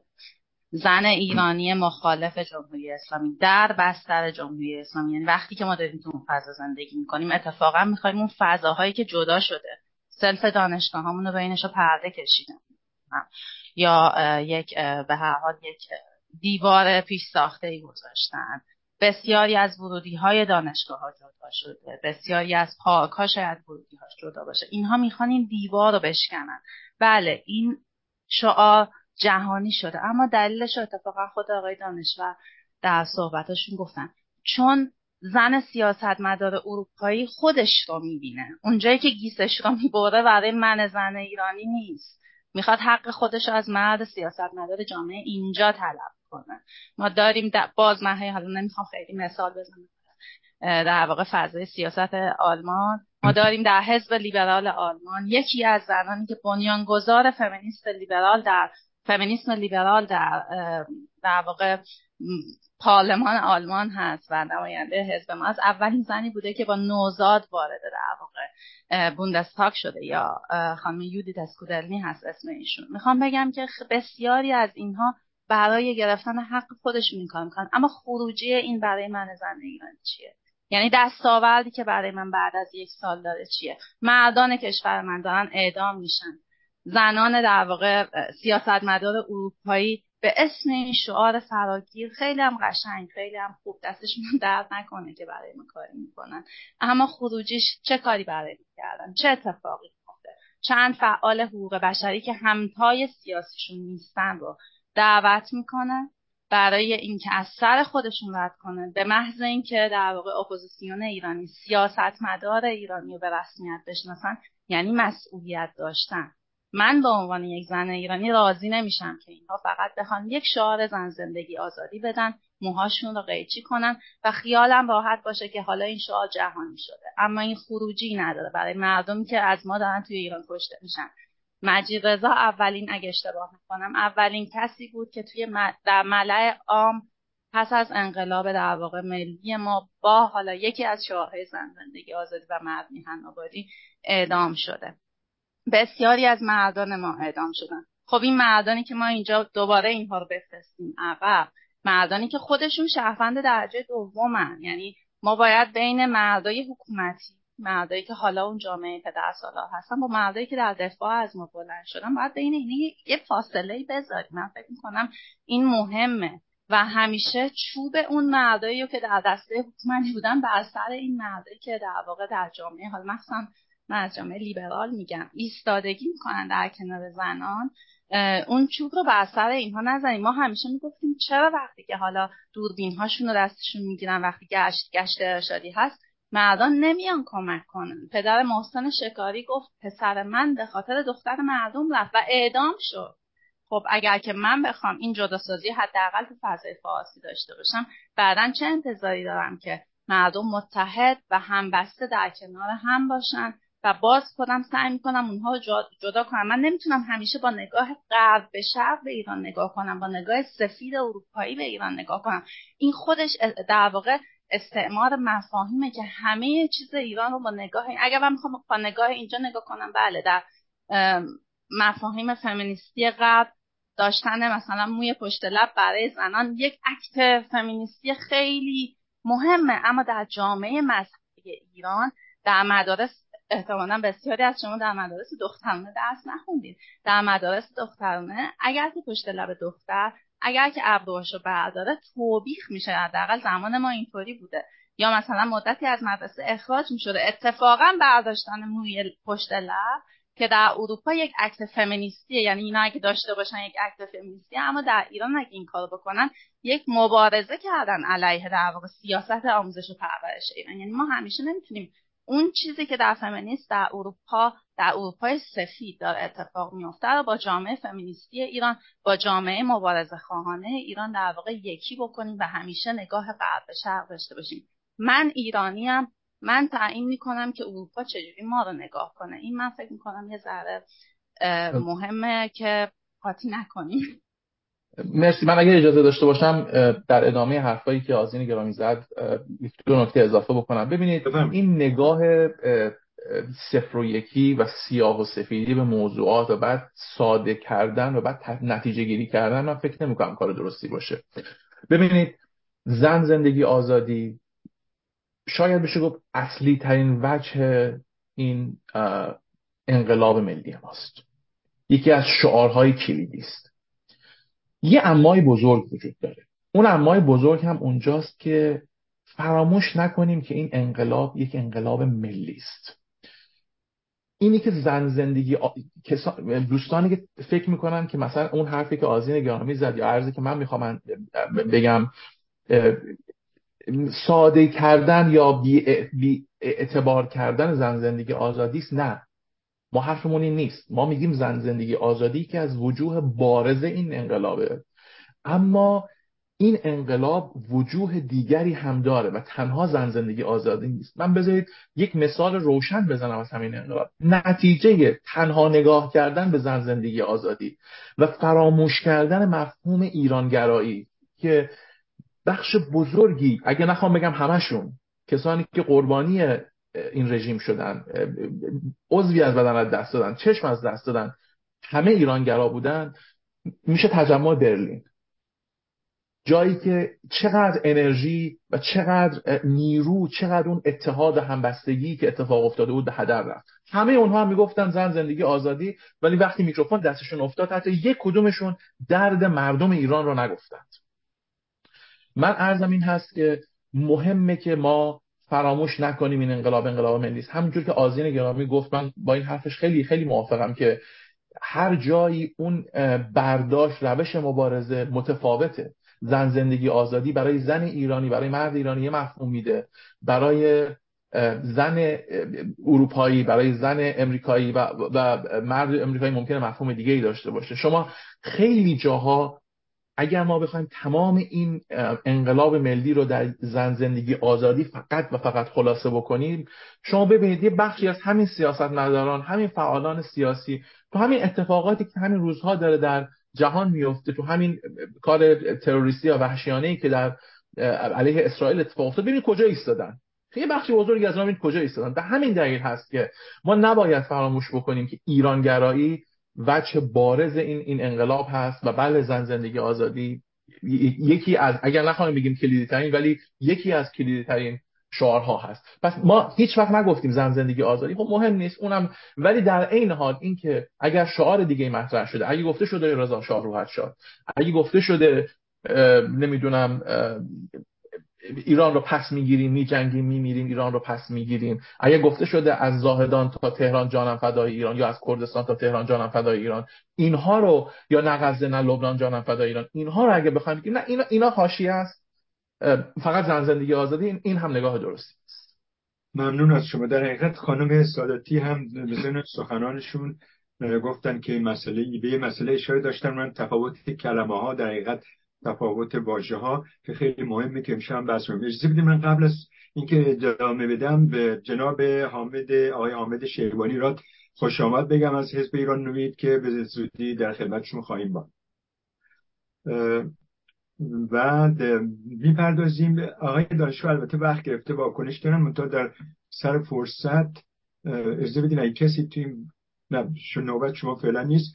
می‌پردازیم ابتدا آقای دارابی. یک پیام از بیرون میریم بعد برمیگردیم داخل بفهم خیلی ممنون جناب دانشور. من هم خیلی مقدم از عرض می‌کنم خدمت جناب شیبانی راد. اجازه بفرمایید من دو تا پیامو بخونم که یک دونه اظهار نظر هستش و یک پرسش. خانم شهناز دهداری پور در یوتیوب نوشتن میهم پرستی و عاشق میهم بودن فاشیست بودن نیست. اینکه عده ایران ستیز و مغرض به هر حرکت میهن دوستان انگ می‌زنن چیزی عجیبی نیست. این نظر ایشون بود که خوندم و آقای مصطفی شکراللهی از بخوم نوشتند می‌خواستم بدانم که تفاوت حزب ایران نوین با حزب مشروطه ایران لیبرال دموکرات در چیست. مرسی. بفرمایید خانم.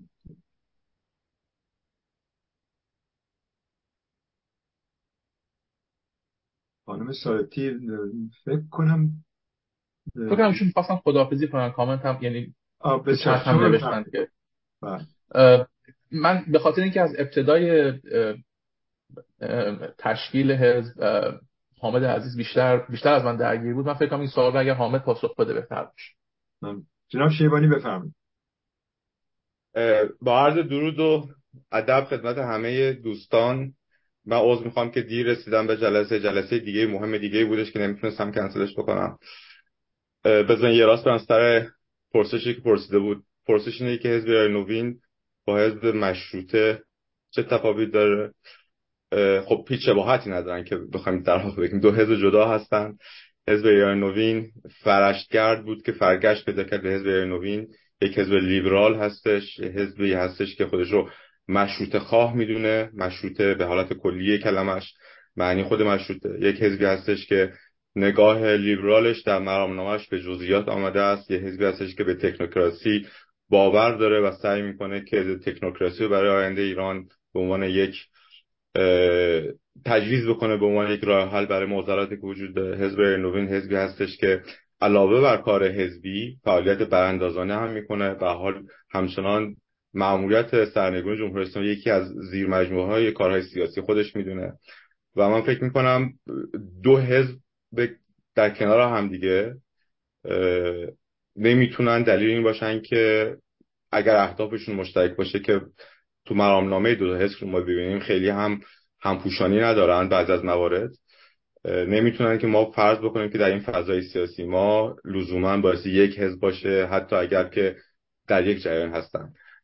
یکی از اهداف دیگه ای که ما حزب نوین رو تشکیل دادیم این بودش که تلاش بکنیم تحزب رو در ایران جا بندازیم. علاوه بر اینکه خودمون یاد می‌گیریم علاوه بر اینکه کادر سازی می‌کنیم و آماده میشیم برای اون روزی که نیاز هستش که احزاب قوی باشن دموکراسی مستقر شده اما تحزب رو هم از الان علاوه بر خودمون به دیگران هم بیاموزیم. از جمله همین هستش که می‌تونه در یک جریان سیاسی احزاب مختلفی باشن با کادرهای مختلف و برنامه های مختلف. در سال حزب مشروطه حزبی هستش که اگر اشتباه نکنم 20 و چند سال هستش که توسط داریوش همایون ساخته شده و وجود داره و حزب نوین حزبی نوپا در ادامه فرش کرد با اعضایی که تکنوکراسی و هر سرلوحه کارشون هستش همه متخصص هستن.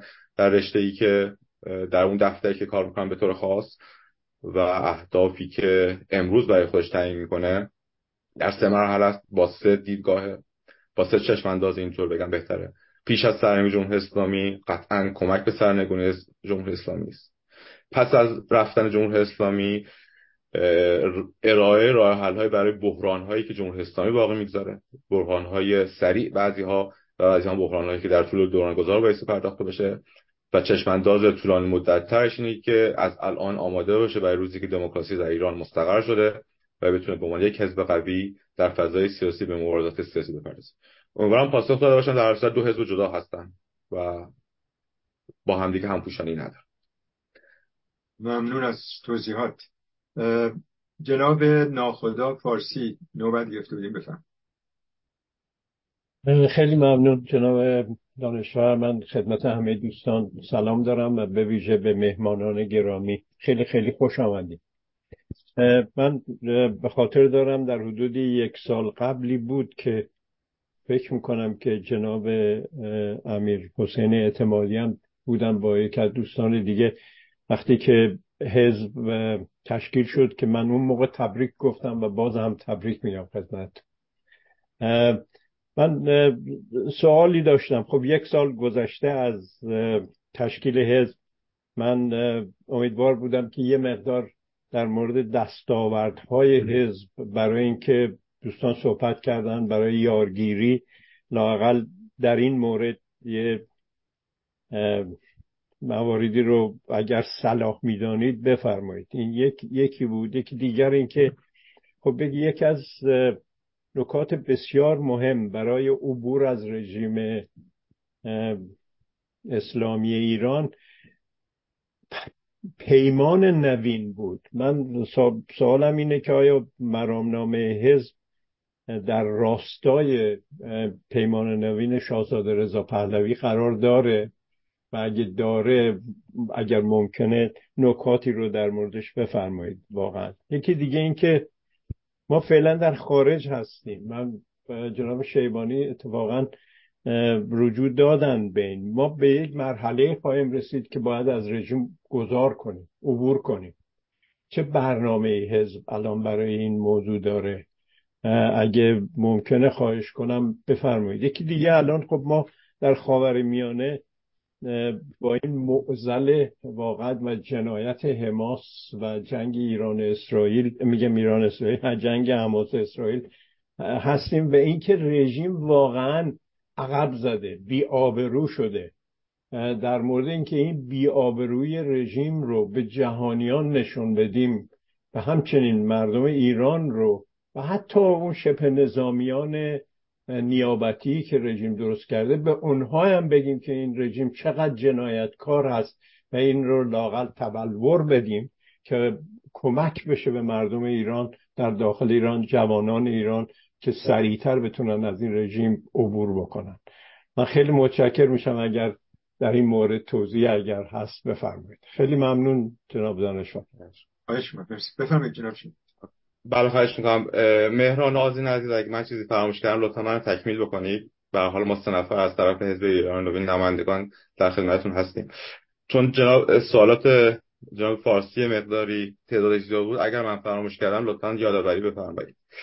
نکته اولشون راجع به یک سال اندی که فرمودن که حزب تأسیس شده کمی کمتر هستش. من خود من در خدمتتون بودم در ژانویه 2023 بود. حزب نوین 8 ژانویه 2023 اعلام موجودیت کرد که در واقع فرش کرد پرگشت پیدا کرد به حزب نوین و در این چند ماه در این 8 9 ماه مهمترین کاری که ما می‌کردیم آماده سازی بود. یعنی به هر حال ما از یک شبکه براندازی تصمیم گرفتیم تبدیل یک حزب سیاسی بشیم و یک حزب سیاسی بایستی کادر سازی می‌کردیم.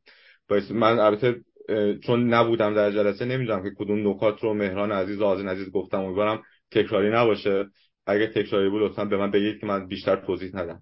ولی در اصل کادر سازی و آمادگی برای اینکه بتونیم با نیروی انسانی آماده تری و بیشتری وارد فضای سیاسی مبارزاتی بشیم کار بسیار بسیار دشواری بود. ما صدها نفر رو مصاحبه کردیم در این مدت و نمی‌دونم واقعا چه عددی بهتون بگم که ما درخواست در روز برای عضویت داشتیم خصوصا ابتدای کار و البته بعد از کنگرمو در دو مومنتومی که ایجاد شده بود. و هر مسابقه خب می‌دونیم چه مقداری زمان می‌بره تا اینکه ما بتونیم تشخیص بدیم که کدومی که از این افراد به درد حزب نوین می‌خورن که بتونن جزء کادر باشن وارد دفاتر بشن. یا اینکه نمی‌تونن جزء هواداران باشن یا اینکه اعضای حزبی کادر نباشن. علاوه بر اینکه خودمون رو آماده بکنیم تشکیل دفاتر هشتگانه حزب نوین نوشتن آینامه های این دفاتر تعیین چشمانداز های این دفاتر کادر سازی برای این دفاتر. همین الان تعداد زیادی از اعضا هستن که مشغول به کار شدن در دفاتر هشتگانمون البته به اضافه دبیرخونه و کمیته اجرایی حزب تشکیل بدن. و کمیته مرکزی که دو رکن اصلی این حزب هستند علاوه بر مسائل داخلی و ساختن خود حزب ما می‌تونیم در در بیانیه ها ببینیم نتیجه کار ما تجد به عنوان مثال تجمعاتی که برگزار کرده بودیم برای با همراهی گروه های محلی برای 16 سپتامبر به عنوان مثال. نامنگاری هایی که شده بود. نشست هایی که به عنوان مثال حزب نوین با حزب لیبرال سوئیس داشته نشست هایی که به زودی با حزب لیبرال آلمان فکر می‌کنم در هفته آینده آزین عزیز اگه من اشتباه می‌کنم چون یک از کسی هستش درگیر این نشست هستش می‌تونه بگه وجود داره. به حال ما بیکار ننشسته بودیم با اینکه داشتیم خودمون رو میساختیم با اینکه داشتیم حزب رو آماده می‌کردیم. اصلا کنگرهمون که کنگره مؤسس حزب هست برای همین که به تاخیر افتاد. و این هفتش ماه زمان آماده سازی خودمون بود. عضویت پذیریمون بود و تهیه کتاب اسناد بود که هر جفتش خوشبختانه در کنگره به تصویب رسید. و الان ما می‌تونیم بگیم که یک هفته هستش که رسما شروع به کار کردیم و در... که با انتخاباتی که انجام شد اون کلمات موقت از بین از روی اعضا برداشته باشه و مسئولیتی که آینامه ها درشون قرار داره بتونه انجام بده اما سوال دیگه ای که پرسیده بودن جناب فارسی که آیا پیمان نوین هم در راسته پیمان نوین هست نه پاسخ قطعا بلی است. پیمان نوین شاهزاده یک پیمانی بودش که شاهزاده هم با احزاب سیاسی و هم با مردم ایران بستن و خطابشون به جفتشون بود. و حزب نوین چه پیش از حزب زمانی که پرشگر و چه الان تمام مواد پیمان نوین رو قطعا قبول داره میپذیره و در مسیرش حرکت می‌کنه از جمله نزدیکی به دیگر گروه ها منتها یه تفاوتی که وجود داره به نظر من زمانی که شاهزاده رضا پهلوی اون پیشنهاد پیمان نوین رو مطرح کردن با امروز اینه که ما تجربه تلخی هم در فضای سیاسی داشتیم. ما اگه بخوایم جمهوری اسلامی رو سرنگون بکنیم نباید صورت خود رو با سیلی سرخ بکنیم و باید واقعیت ها رو عیان بکنیم و شفاف به مردم بگیم تجربه تلخی که وجود داشته این مدت در چهل سال در اپوزیسیون وجود داشته. این یک سال خورده اخیر شاید واضحتر دیده شده که همبستگی اگر کورکورانه باشه اگر همبستگی همبستگی همبستگی سیاسی عرض می‌کنم کنم راجع همبستگی ملی بین مردم صحبت نمی‌کنم. اگر همبستگی سیاسی و کورکورانه باشه و با تعریف همه با هم باشه و بخوایم همه گروه ها در کنار هم حرکت بکنن چیزی جز شکست نداره. ما حتی فضای سیاسی که در زمان استقرار دموکراسی نیاز داشت داریم رقابت سیاسی. امروز نه به عنوان رقابت سیاسی ولی به عنوان شفافیت سیاسی نیاز داریم. به همین دلیل که حزب نوین اصولا وارد میدان شد که خودش رو نشون بده که ما یک حزبی هستیم با این مرام سیاسی. خودمون جز جریان ایرانگرا و ملیگرا می‌دونیم. ما حزبی هستیم مشروط خواه. ما حزبی هستیم که همین مواردی که شما می‌تونید در مرام نامه سیاسی ببینید. برای یک همبستگی سیاسی کلی در سطح کلان شما حداقل ها رو انتخاب می‌کنید. اما برای اینکه شما بتونید به یک ائتلاف سیاسی برسید شاید نیاز امروز ما ائتلاف سیاسی تا همبستگی سیاسی نیاز دارید که با شفافیت کامل آنچه هستید رو عیان کنید. ایدولوژی سیاسی خودتون مطرح بکنید تا ببینید با کسانی که در روبروی ما هستن چه چیزهایی روی میز باید بگذاریم و صحبت کنیم. چون همیشه در این چهل سال تجربه نشون داده که اون جایی که اختلاف به وجود میاد تشابهات نیست که ما میگیم تشابهات رو روی میز بذاریم و سر اونها کنار بیایم اون اختلافات هستش باعث از هم پاشیده شدن گروه ها میشه و نمی‌ذاره کنار هم بشینیم. اون اختلافات باعث با زبان بدون لکنت زبان با صراحت لهجه بیان بشه تا آیا به یک ائتلاف سیاسی می‌رسیم یا نه. تنها تفاوت از زمان پیمان به نظر من این هست که تجربه تلخی که وجود داشته اصلاح شده و از این به بعد با شفافیت با مرام سیاسی خودمون حاضر هستیم. با هر کسی که اون سه اصلی که شاهزاده زاپلگی مطرح کردن رو پذیرفته باشه وارد گفتگو و دیالوگ بشیم تا بتونیم راه حل سیاسی پیدا بکنیم. اگر کمک کنید سوالات جناب فارسی من یادم بیارم پاسخ خواهم داد. جناب فارسی پاسختون دریافت کردیم در دیگر در مورد اینکه ما بالاخره می‌رسیم به وضعی هنگامی که باید از این رژیم گذر بکنیم. واقعا برای گذر از این رژیم برنامه شما فرمودید که در بله. زیر ساختار حزب این برنامه هست. اگه بخواید بیشتر توضیح بدید خیلی ممنون. بله بله اینکه واقعا آبروریزی رژیم در مورد همین مشکلی که در خاور میانه به وجود اومده این باید واقعا برای جهان تبلور بیشتری پیدا بکنه و تا اینکه دست از حمایت از این رژیم بردارن و به ایران به مردم ایران کمک بشه تا بتونن خودشون از طریق مقاومت مدنی از این رژیم گذار بکنن. این بود اون سوال آخرم. خیلی ممنون آره، ببخشید. جناب فارسی گرامی در حقیقت موضوع صحبت ما بیشتر برمیگرده به کنگره مؤسس حزب ایران نوین و دستاوردهاش. چون مسئله جنگ اسرائیل و همه بحث جدایی داره باش باش حتما حدس بکنید اون سوالو. خیلی ممنون. عذر می‌خوام. برحال بفهمید جناب بله خواهش می‌کنم. ببینید ما در موقعی که تو هیئت مؤسس همون حدود نه ماه پیش صحبت می‌کردیم که ما که می‌خوایم پایگذاری بکنیم این حزب رو چه نیازهایی داریم چه بخشهایی باید داشته باشه به هشت دفتر رسیدیم. و به این که این هشت دفتر باعث فعالیت بکنن. دفتر امور هموندی که خب به تب به امور خود حزب می‌رسه. دفتر فناوری اطلاعات که به تب به امور خود حزب می‌رسه. ولی ما بقیه دفاتر خارج از در واقع فعالیت سیاسی حزب در بیرون به نوعی میشه دیدشون. به عنوان مثلا دفتر دیدبانی و اطلاعات ما دفتر امور زنان داریم که آزین عزیز دبیر دفتر امور زنان اینجا در جمع حضور داره ما دفتر امور جوانان داریم ما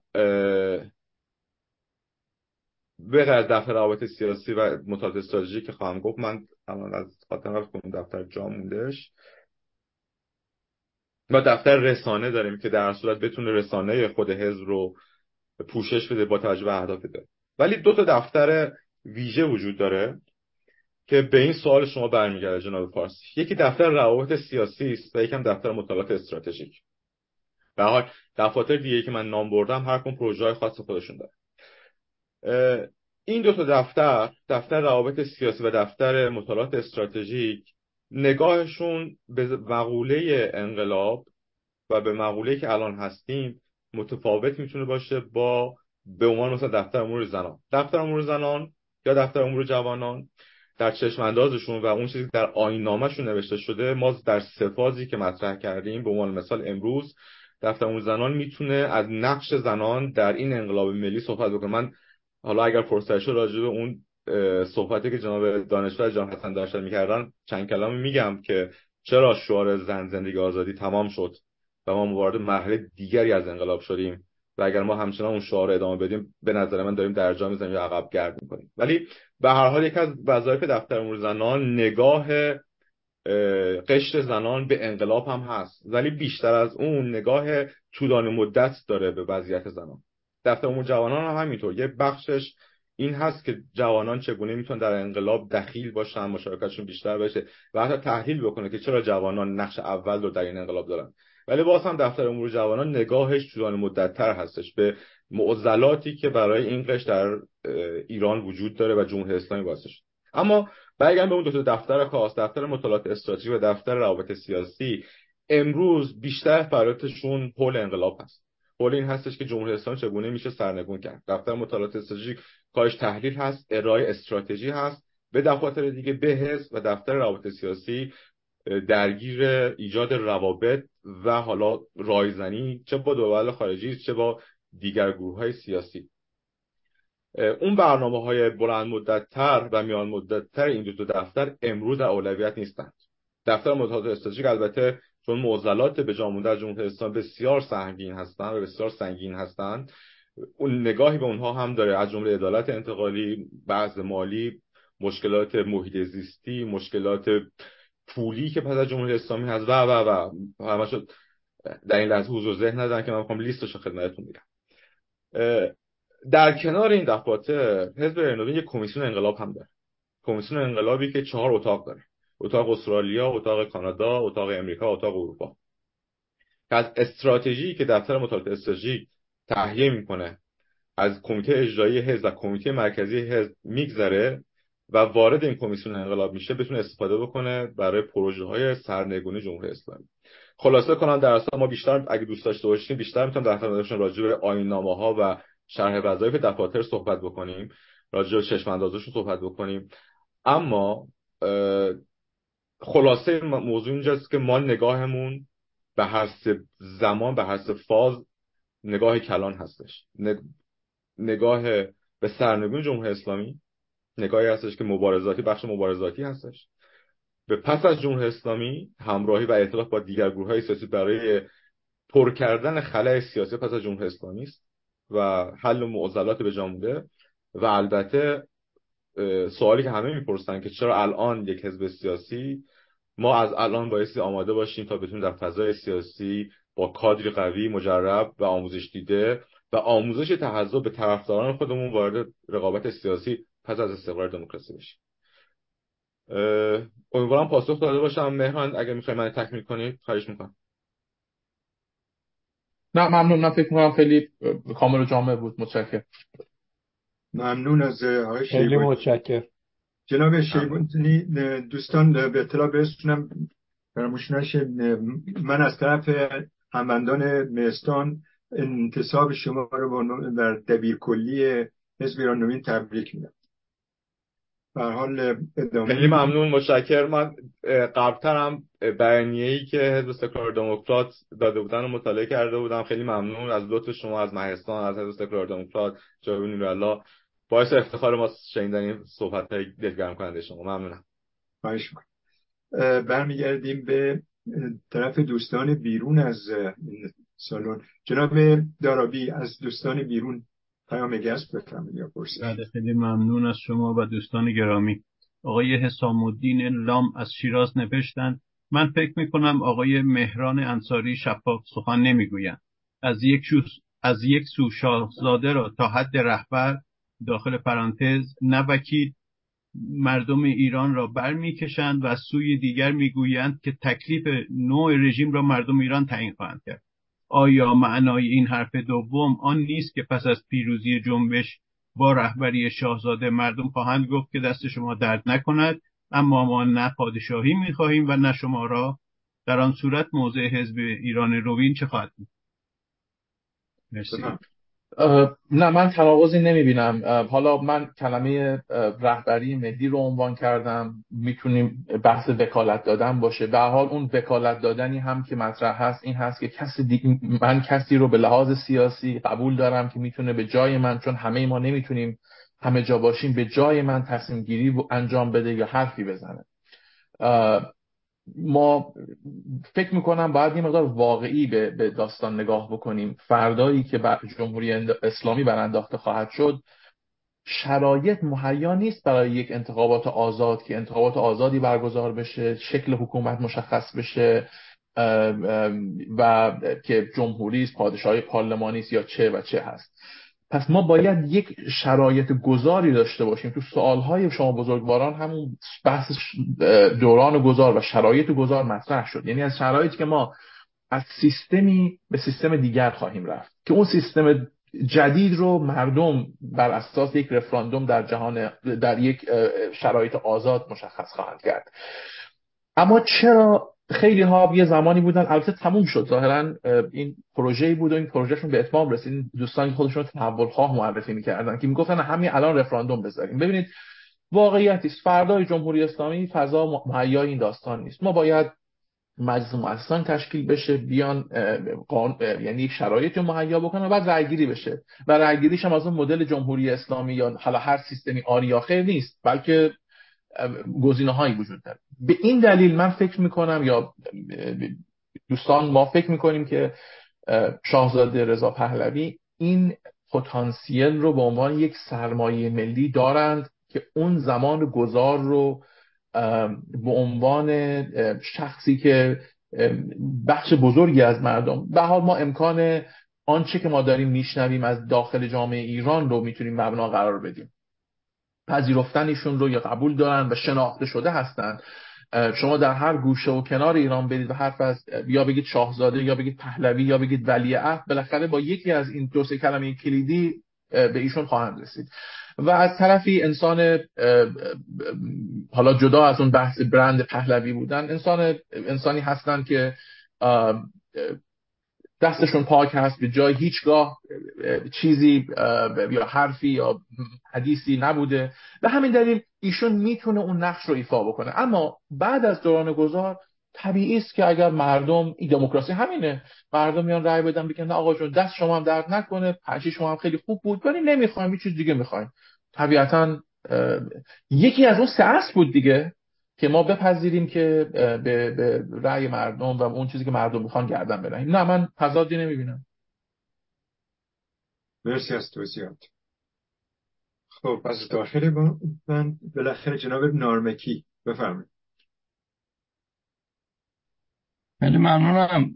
با درود به همه دوستان حاضر در اتاق. به خصوص تبریک ارز می‌کنم. هم روند تاسیس این حزب رو و همینطور دبیر کلی یا دبیر اولی آقای شیبانی رو من خیلی خوشحال میشم وقتی که یک حزبی در حال جمعیت ایرانی میره به طرف تحزب و یه حزبی درست شده که در این چارچوبایی که صحبت شد بتونه کار بکنه. والا شاید یه مقدار ایراد اینطوری بود که از ابتدا اگر مرامنامه حزب گفته می‌شد به از ته به سر ما نمی‌رفتیم که هی خورده سوال ها بیاد که اینجا چجوره اونجا چجوره از اون ابتدا توضیح داده می‌شد. من هنوز هم بر همون اصرارم و البته آقای شیبانی وقتی تشریف آوردن با توضیحاتی که دادن رو اون هشتا دفتر من حداقل من رو هی بردن به طرف آشنایی با یک حزبی که خب الان یک حزب هست. من صحبت های فردی و سلاق فردی شخص سیاسی رو نمیشنوم. یک حزب رو دارم باش آشنا میشم. این هست که همچنان من باز ادامه میدم چون اون بعضی از اون سوالاتم رو پاسخ نگرفتم. ببینید نظرات جای خودش محترمه. در اینکه یک تشکلی درست میشه. این تشکل من هنوز متوجه نشدم جناب شیبانی که این مثل اون پاسخی که بعضی هموطنان میدن ما جمهوریت خواهیم. حالا انواع جمهوری داریم چجوری؟ این حزب به طور مشخص پادشاهی خواه هست جمهوری خواه هست شاید چیز سومی که شما بر اساس یعنی من توقعم اینه که مثلا نماینده حزب میگه که عطف به فلان ماده اینجا ما توضیح دادیم به این معنی که ما اینطور هستیم یا اونطور هستیم. مثلا تکنوکراسی خب هیچ حزبی نیست که بگه که من از افراد تکنوگرات نمی‌خوام استفاده کنم. همه رقابت می‌کنن که ما بیشترین استفاده رو می‌کنیم. این چیزی رو تا اینجا نشون نمیده. پرسش ما این بود وقتی یک حزب نه یک جبهه نه یک ائتلاف. مشخصا یک تشکیلات حزبی وقتی درست میشه معمولا این بدیهیه که من اولین سوالم برام پیش میاد که این اقتصاد رو چطور نگاه می‌کنه؟ فردا می‌خواد با چه درجه ای از قلزت در مجال دادن به اقتصاد خصوصی یا اقتصاد کلان یا اجتماعی در کجا قرار می‌گیره؟ این نگاه اقتصادیش چیه؟ نگاهش در صفبندی بین المللی سیاسی چطوره؟ چه تفسیری کرده؟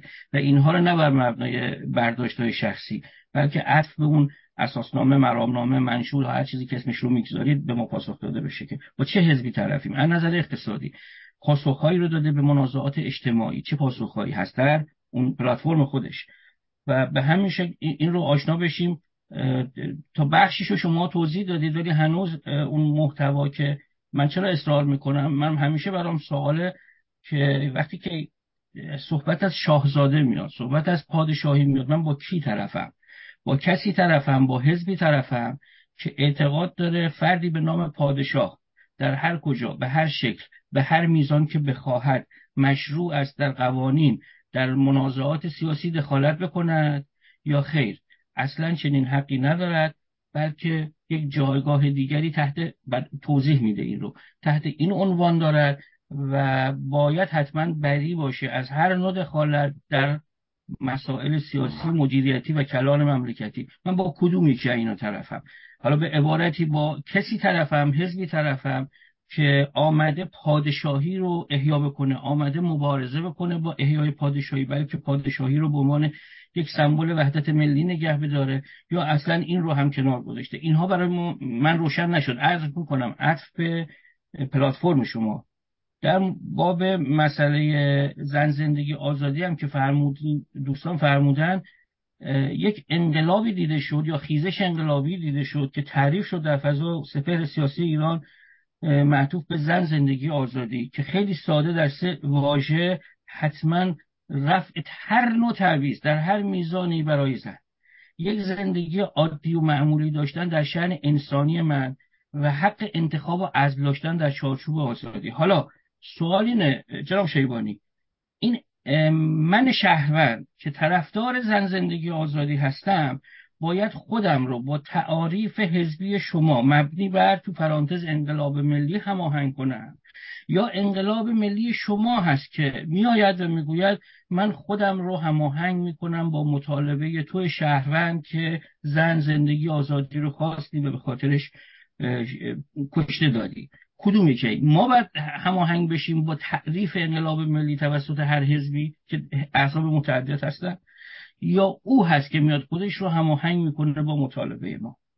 و آخرین نکته استراتژی شما به طور مشخص یعنی پلتفرم شما برای استراتژی براندازی رو الان من متوجه نشدم.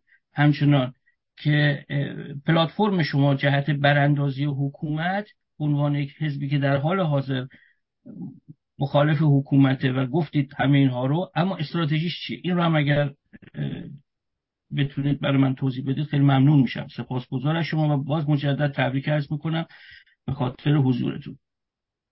ممنون جناب نارمکی. قبل از که جناب شیبانی پاسخ بپردازن آقای شیبانی در این صفحه چت آدرس میل و سایتشون رو گذاشتن. دوستانی که می‌خوان مرامنامه با مرامنامه حزب ایران نوین آشنا بشن می‌تونن مراجعه کنن. مرسی. بفرمایید جناب خیلی ممنون. من دقیقا چون جناب نارمکی گفتن که ما نمی‌دونیم حزب شما نسبت به اقتصاد نسبت به سرزمین نسبت به چه نظری داره.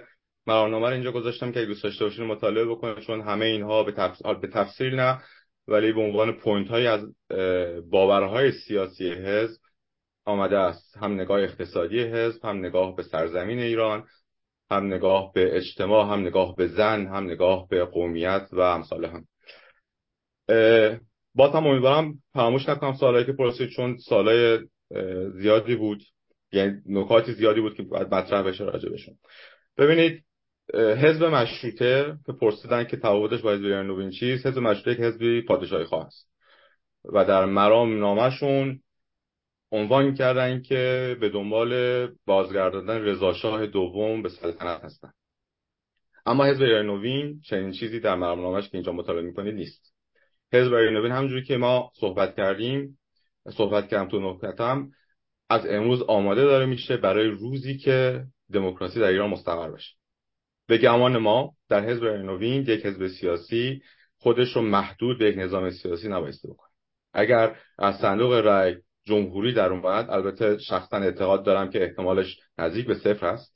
اما فرض بکنیم در اساس صندوق رأی خواهد بود. و مردم رأی خواهند داد. شاید ما اشتباه بکنیم و جمهوری رأی بیاریم. آیا حزب نوین باعث منحل بشه یا خیر؟ اون چیزی که برای حزب ما و برای ما مهم هست نوع حاکمیت هست و نه نوع حکومت. حاکمیتی که حاکمیت مشروطه باشه. مش... ما حزبی مشروطه خواه هستیم. مشروطه یعنی یعنی حکمرانی قانون. ما حزبی خواهیم بودش که به دنبال برقراری دموکراسی سکولار مبتنی بر حقوق بشر هست. حاکمیت قوه حکمرانی قانون رأس اون هست و اینکه مردم تعیین کننده همه چیز باشن که در اون کلمه دموکراسی که استفاده میشه شاید اون واژه خیلی اون معنی مردم سالاری که به نوعی در ادبیات فارسی به غلط داره جا میفته یعنی سوء تفاهم برداشته اون مردم سالاری که در ادبیات سیاسی ایران جا میفته به اعتقاد من ناقص هست و اون معنی لغویش باعث انحراف ذهنی میشه. اون مردم سالاری که اگر بخوایم مردم سالاری استفاده بکنیم اون واژه‌ای هست که در ادبیات سیاسی جهانی به عنوان دموکراسی مطرح شده. این نوع حاکمیت به علاوه دیدگاه سیاسی لیبرال حزب نوین شما اگه مرانه رو مطالعه بکنید می‌فهمید که یک حزبی هستش لیبرال راست راستی که می‌تونه از محافظه کاری تا راست میانه خودش رو پوشش بده و راجع جزئیات مسائل حاکمیت حتی می‌خوایم بگیم شما می‌تونید در مرانه پیدا بکنید. برای همین نوع حکومت رو بذاریم مردم انتخاب بکنن و احزاب سیاسی رو درگیر اون نکنیم. احزاب سیاسی مشکلات دیگه ای از مملکت رو و سیاست رو باعث درگیرش باشن تا اینکه نوع حکومت چطور باشه که نوع حکومت رو مجلس مؤسسان پیشنویسش قانون اساسی رو تهیه می‌کنه. شاید دو قانون اساسی برای جمهوری و پادشاهی و به رأی مردم می‌ذاره مردم انتخاب می‌کنن. و حزب سیاسی درگیر اون نیست و تعیین کننده نیست. اگر برگردیم حالا به اون در واقع می‌خوام ربطش بدم به سوال دوم شما که آیا شما بایستی ببینید مردم چی می‌خوان خودتون مطابق به اون بکنید یا اینکه شما تعیین بکنید؟ من خیلی میترسم از احزابی که خودشون رو مطابق خواست مردم بکنن. میشن احزاب پوپولیستی. یک حزب سیاسی یک مرام سیاسی مشخص داره و بایستی داشته باشه. و طبق مرام سیاسیش که کادر اون حزب تشکیل میشن. دور هم جمع میشن. حال مردم اگر که مناسب باورهای خودشون دیدن من فکر می‌کنم مهران عزیز می‌خواد ترک بکنه. مهران خیلی ممنون. وقتت خوش. اگر مردم همراهی بخوام بکنن با یک حزب سیاسی می‌بینن که آیا مرام سیاسی مطابقشون هستن و اصل دموکراسی همین هستش. اگر همه احزاب خودشون رو مطابق مردم بکنن اصلا که رقابت سیاسی وجود نداره. رقابت سیاسی وجود نداشته باشه دیگه ما حرف از تحزب و دموکراسی نمی‌تونیم بزنیم. برای همین ما باور خودمون و دید خودمون رو نسبت به هر مقوله بیان می‌کنیم و نگاه می‌کنیم که چه کسانی دنبال رو ما هستن و از ما به نوعی به عنوان نمایندگان سیاسی حمایت خواهم کرد. این تفاوت نگاه هستش. برای همین ما اگر باور داریم که در نتیجه تحلیل هایی که در درون حزب میشه به نتیجه رسیدیم که انقلاب زن زندگی آزادی خیزش زن زندگی آزادی انقلاب که انقلاب ملی است از دید ما تمام شد. و خیزش بعدی که رخ خواهد نمود بیونیک پیدا خواهد کرد شعار دیگری همراه خودش خواهد داشت. و اون شعار مرد میهن آبادی به زیبایی در اون دانشگاه شیراز توسط دخترها داده می‌شد. و اولین کسانی که اگر می‌خوایم نگاه بکنیم دقیقا به چه کسانی چه دیدی دارن نسبت به انقلاب؟ باعث مردم داخل ایران هم نگاه اصلی رو داشته باشه نگاه اصلی رو به سمتون باشه. این شعار به زیبایی همون روزهای ابتدا بودش که پسران در دانشگاه شیراز می‌گفتن زن زندگی آزادی و دختران می‌گفتن مرد میهن آبادی. این اون نگاهی هستش که ما سرلوحه حرکتمون در این مدت بود و نگاه ملیگرانه ای که به جنبش ملی ایران داریم. چرا اینو من دارم میگم؟ حالا فکر کنم خارج از کانتکست بحث میشه ولی این خیزش انقلابی به زم ما از هفت آبان 95 در پاسارگاد شروع شد. و اگر دی 96 ادامه پیدا کرد شعار مرکزیش رضا شاه روحت شاد بود. و تا به امروز که یک از هاش ممکنه بازوی تتو شده مجلس راهنورد باشه. به این دلیل هست که شما میگم انقلاب ملی نه به خاطر باورهای خودم. امیدوارم پاسخ سوال شما رو داده باشم. یه سوال دیگه هم مونده بود که اگه تکرار کنید در خدمتتون هستم. فراموش نکنید بفهمید سوال آخریتون چی بود؟ جناب رامه استراتژی براندازی بود. بله استراتژی براندازی. ببینید برای اینکه اصلا جمهوری اسلامی چگونه میشه سرنگون بشه؟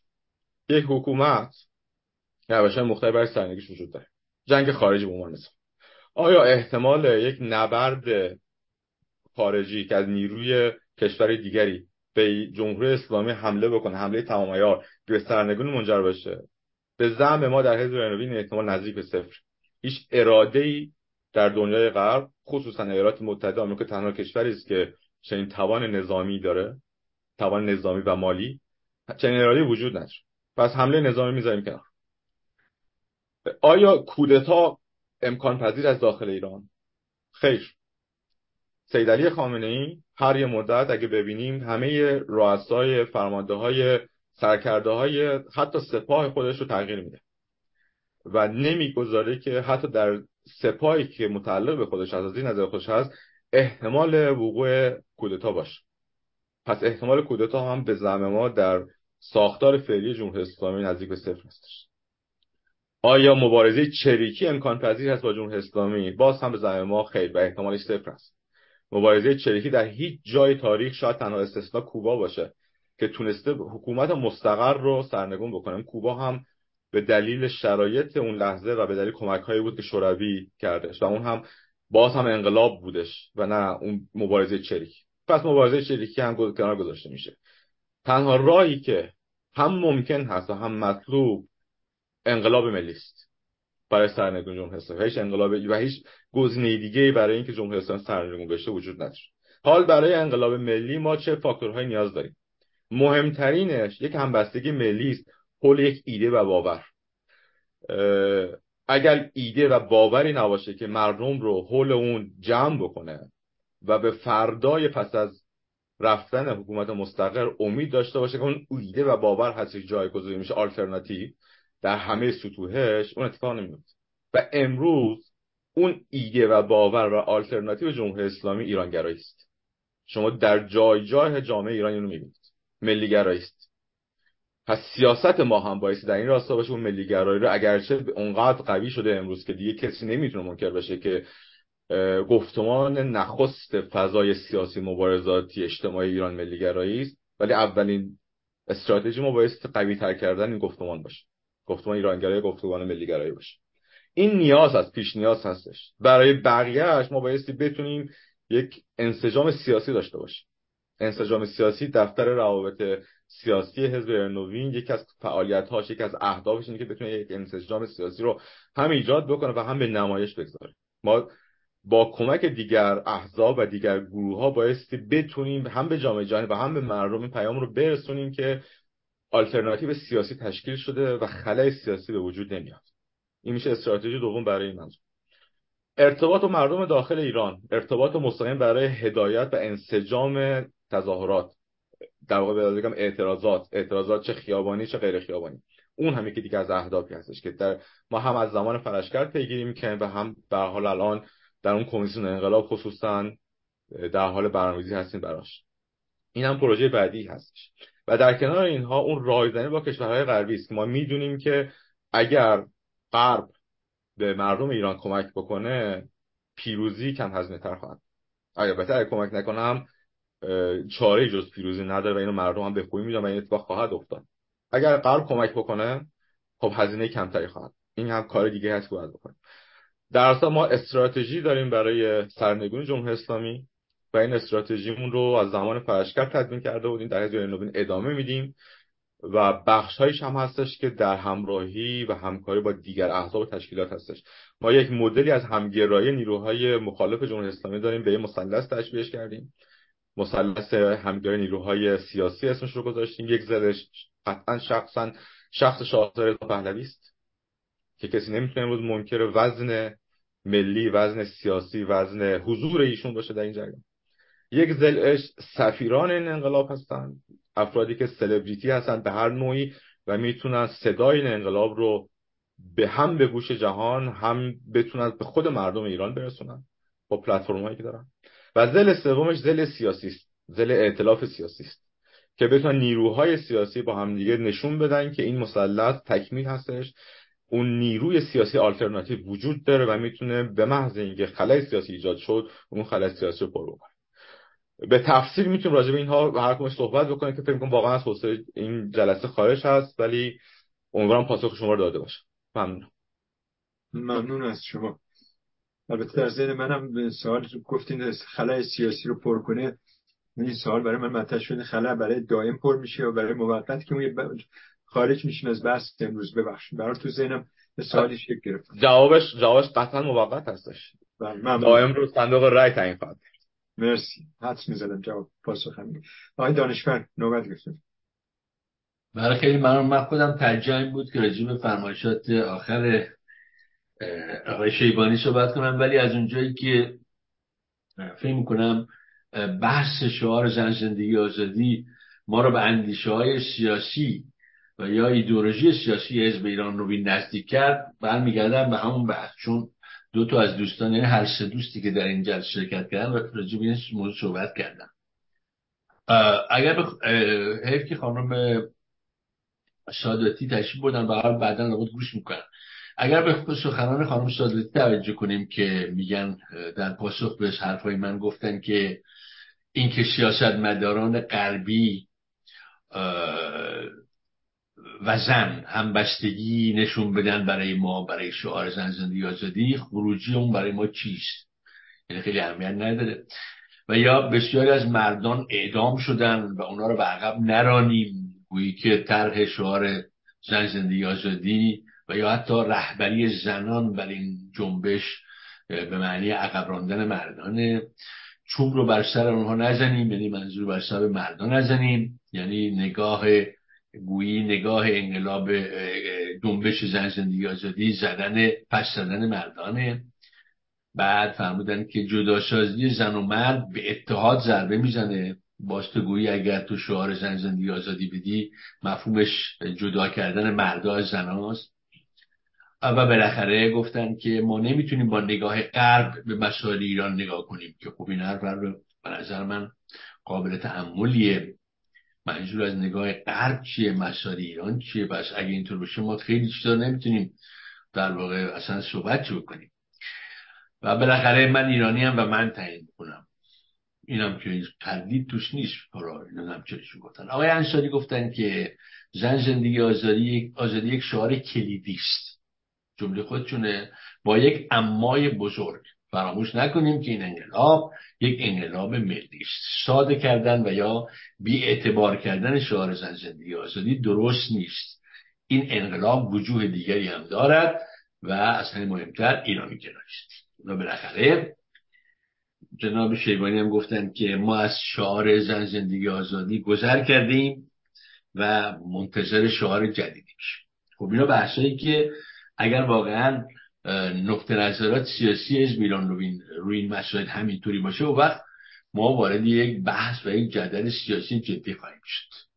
به عنوان کسایی که تو میستان هستیم و با همه آدمایی که میان گفتگو می‌کنیم گفتگوی دوستانه در این مورد امیدواریم پیش ببریم. البته بعد بر فرصت های بعدی هم اگر وقت شد می‌پردازیم به استراتژی گزارش که به نظر من اونم جای نقد زیادی داره.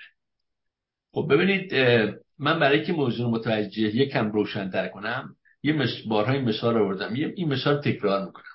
ببینید این نهضت بزرگی در آمریکا بود به نام نهضت جامعه مدنی به رهبری دکتر مارتین لوتر کینگ در واقع خواهان برداشت شدن ستم بر سیاه جامعه امریکا هم جامعه دموکراسی بود در توش. نمیگه منکر نمیشه که دموکراسی بود در موقع. با این مشکل. در, اون در اونجا تمام آزادی خواه و دموکرات های امریکا پشت این جنبش بزرگ مدنی ایستادن بودن که شاید که گفتن آقا سیاسفید نکنین. دموکراسی سیاسفید نداره. شما باید دموکراسی رو پیش ببرین قانون فلان کنین اله کنین بله کنین. این حرف حرف زیادیه. اینا تحمیل بر دموکراسی. ولی ما دیدیم که با پیروزی جنبش این جنبش بزرگ جنبش جامعه مدنی در واقع دموکراسی آمریکا یک تحول عظیمی پیدا کرد و از خطر نابودی و پوشیدگی نجات پیدا کرد. یعنی در واقع در ذات خودش جنبش سیاهان جنبش دموکراسی خانه است. همینطور که جنبش زن زندگی آزادی در ذات خودش جنبش آزادی خواهانه است. جنبش نیست برای جدای مرد از زن. جنبش نیست موقتی. آغاز یک رنسانس عظیمه. در نه تنها در سیاست نه تنها در فرهنگ نه تنها در روش زندگی بلکه در نگاه جهانی انسانهای ایرانی به همه چیز. این آغاز رنسانس ایرانی یعنی ما رو این چهار ما رو می‌تواند از دنیای ما ما دون تاریخ بکشه بیرون. این بحثه جامعه ما یه جامعه که گفتم انقلاب 57 یک انقلاب در واقع پدرسالاره و این چیز یک انقلاب نیست که از بیرون فرموله شده یک خمینی ساختن رو ما. این در درون ما ایرانیا بوده. بهش اجازه داده شده به خمینی. کی اجازه در در جبر داده؟ اون اون گرایشات ذهنی ما اون نگاه ما به مقوله زن مرد آزادی و. درسته. بنابراین جنبش زن زندگی آزادی رو نباید به صورت یک یک حرکت گذرا یک یک جنبش سیاسی حتی. نباید اینجا نگاه کرد. کما اینکه در انقلاب فرانسه هم شعار اساسی انقلاب فرانسه هم شعاری که هنوز هم اعتبار داره. یه چیزی نبود که یه دوره یه دی اومدن گفتن رفتن. چنین چیزی نبود. اما نکته که من می‌خواستم بگم اینه. ببینید وقتی که شما میگین که نقد من بود در خیلی هم نقد می‌کنن. میگن که شعار می‌زنن شعار زن زندگی آزادی رو در مقابل انقلاب ملی و ایران گرایی.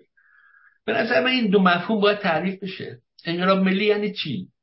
همین که بگیم کافی نیست. ما انقلاب ملی در تاریخ جهانی در مورد کشورهای مثلا مثل الجزایر مثل هند داریم که در مقابل استعمار خارجی یک انقلاب ملی جاری حتی تا حدودی در انقلاب مشروطیت همین حرف هست. برای که تسلط روسیه تجاری بر سیاست و بر قدرت سیاسی ما هم یکی از مشکلات اساسی انقلاب بوده. در مورد مبارزه با فاش نازیست در آلمان انقلاب ملی معنی نداره. مبارزه برای دموکراسی معنی داره. در مورد کشور ما انقلاب ملی به نظر من بی‌معناست. به نظر من اون چیزی که در آن اتفاق میفته مبارزه برای استقرار دموکراسیه. برای استقرار سکولاریسم در جامعه است. اینا مشکلات ما. ما امروز مواجه با یک استعمار مستقیم در داخل کشورمون نیستیم که خانه بر پای انقلاب ملی باشیم. این نکته. خود ایرانگرایی هم جای سواله. یعنی چی ایرانگرایی؟ تردیدی نیست تمامی کسایی که برای آزادی و دموکراسی در ایران مبارزه می‌کنن. هیچ تردیدی نیست. مبارزشون برای استقرار دموکراسی در ایرانه هیچ تردید در این موضوع نیست. و تازه وقتی که دموکراسی و, و سکولاریسم در ایران پیروز بشه و پایدار بشه و مستقر بشه اون وقت آزادی ها به مفهوم اینه که توش ایرانگرایی پیدا میشه نمی‌دونم همه چیز سنت ها میان رو نمی‌دونم فرهنگ میاد رو بحث بحث های نمی‌دونم اقلیت هایی که حقوقشون تزیید شده میاد رو همه اینا قابل بحث قابل حله. این مشکلات حل شدنی در دموکراسی در چارچوب دموکراسی. بنابراین خود صرف انقلاب ملی فی نفسه چیز خیلی درخشان نیست. انقلاب ملی الجزایر به کجا کشید؟ آیا به دموکراسی و آزادی کشید هرگز؟ حکومت های وحشتناک دیکتاتوری یکی بر دیگری اومدن و ملت الجزایر آزادی و خوشی رو دید. نه. حتی انقلاب مشروطه ما که بخشن انقلاب ملیه به جای رسید. نه. چرا؟ چون که به دموکراسی و سکولاریسم منتهی نشد در خب.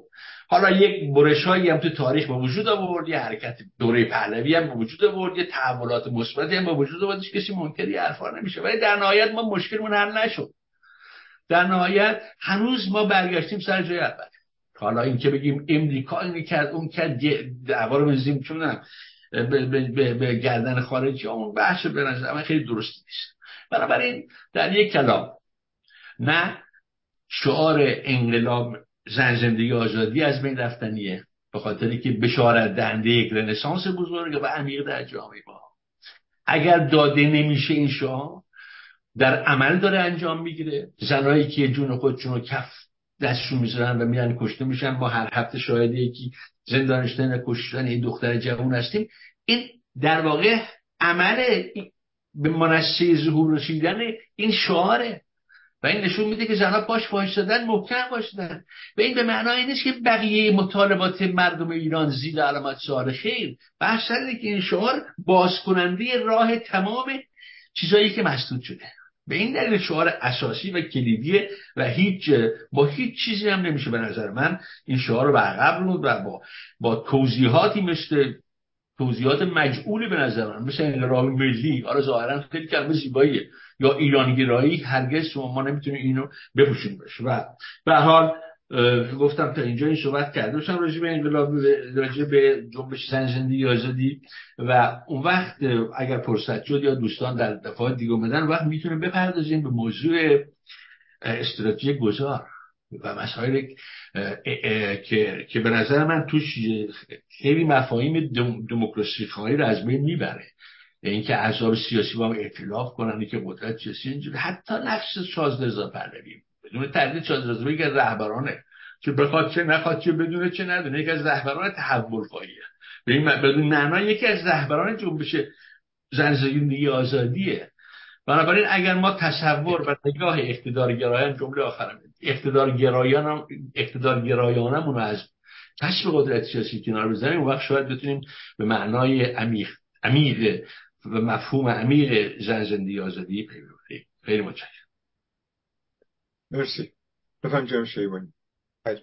من فقط قبل از اینکه مستقیم به جناب حسن دانشور بپردازم یکی از پرسش هایی که پرسش نم نکته ای که آقای نارمکی گفتن رو فراموش کردم بگم گفتم تکنوکراسی رو خب همه می‌خوان. من فکر می‌کنم به دلیل نشستم به جناب آقای حسن دانشور هستش که همه ما فکر کنیم که همه تکنوکراسی میپذیرن.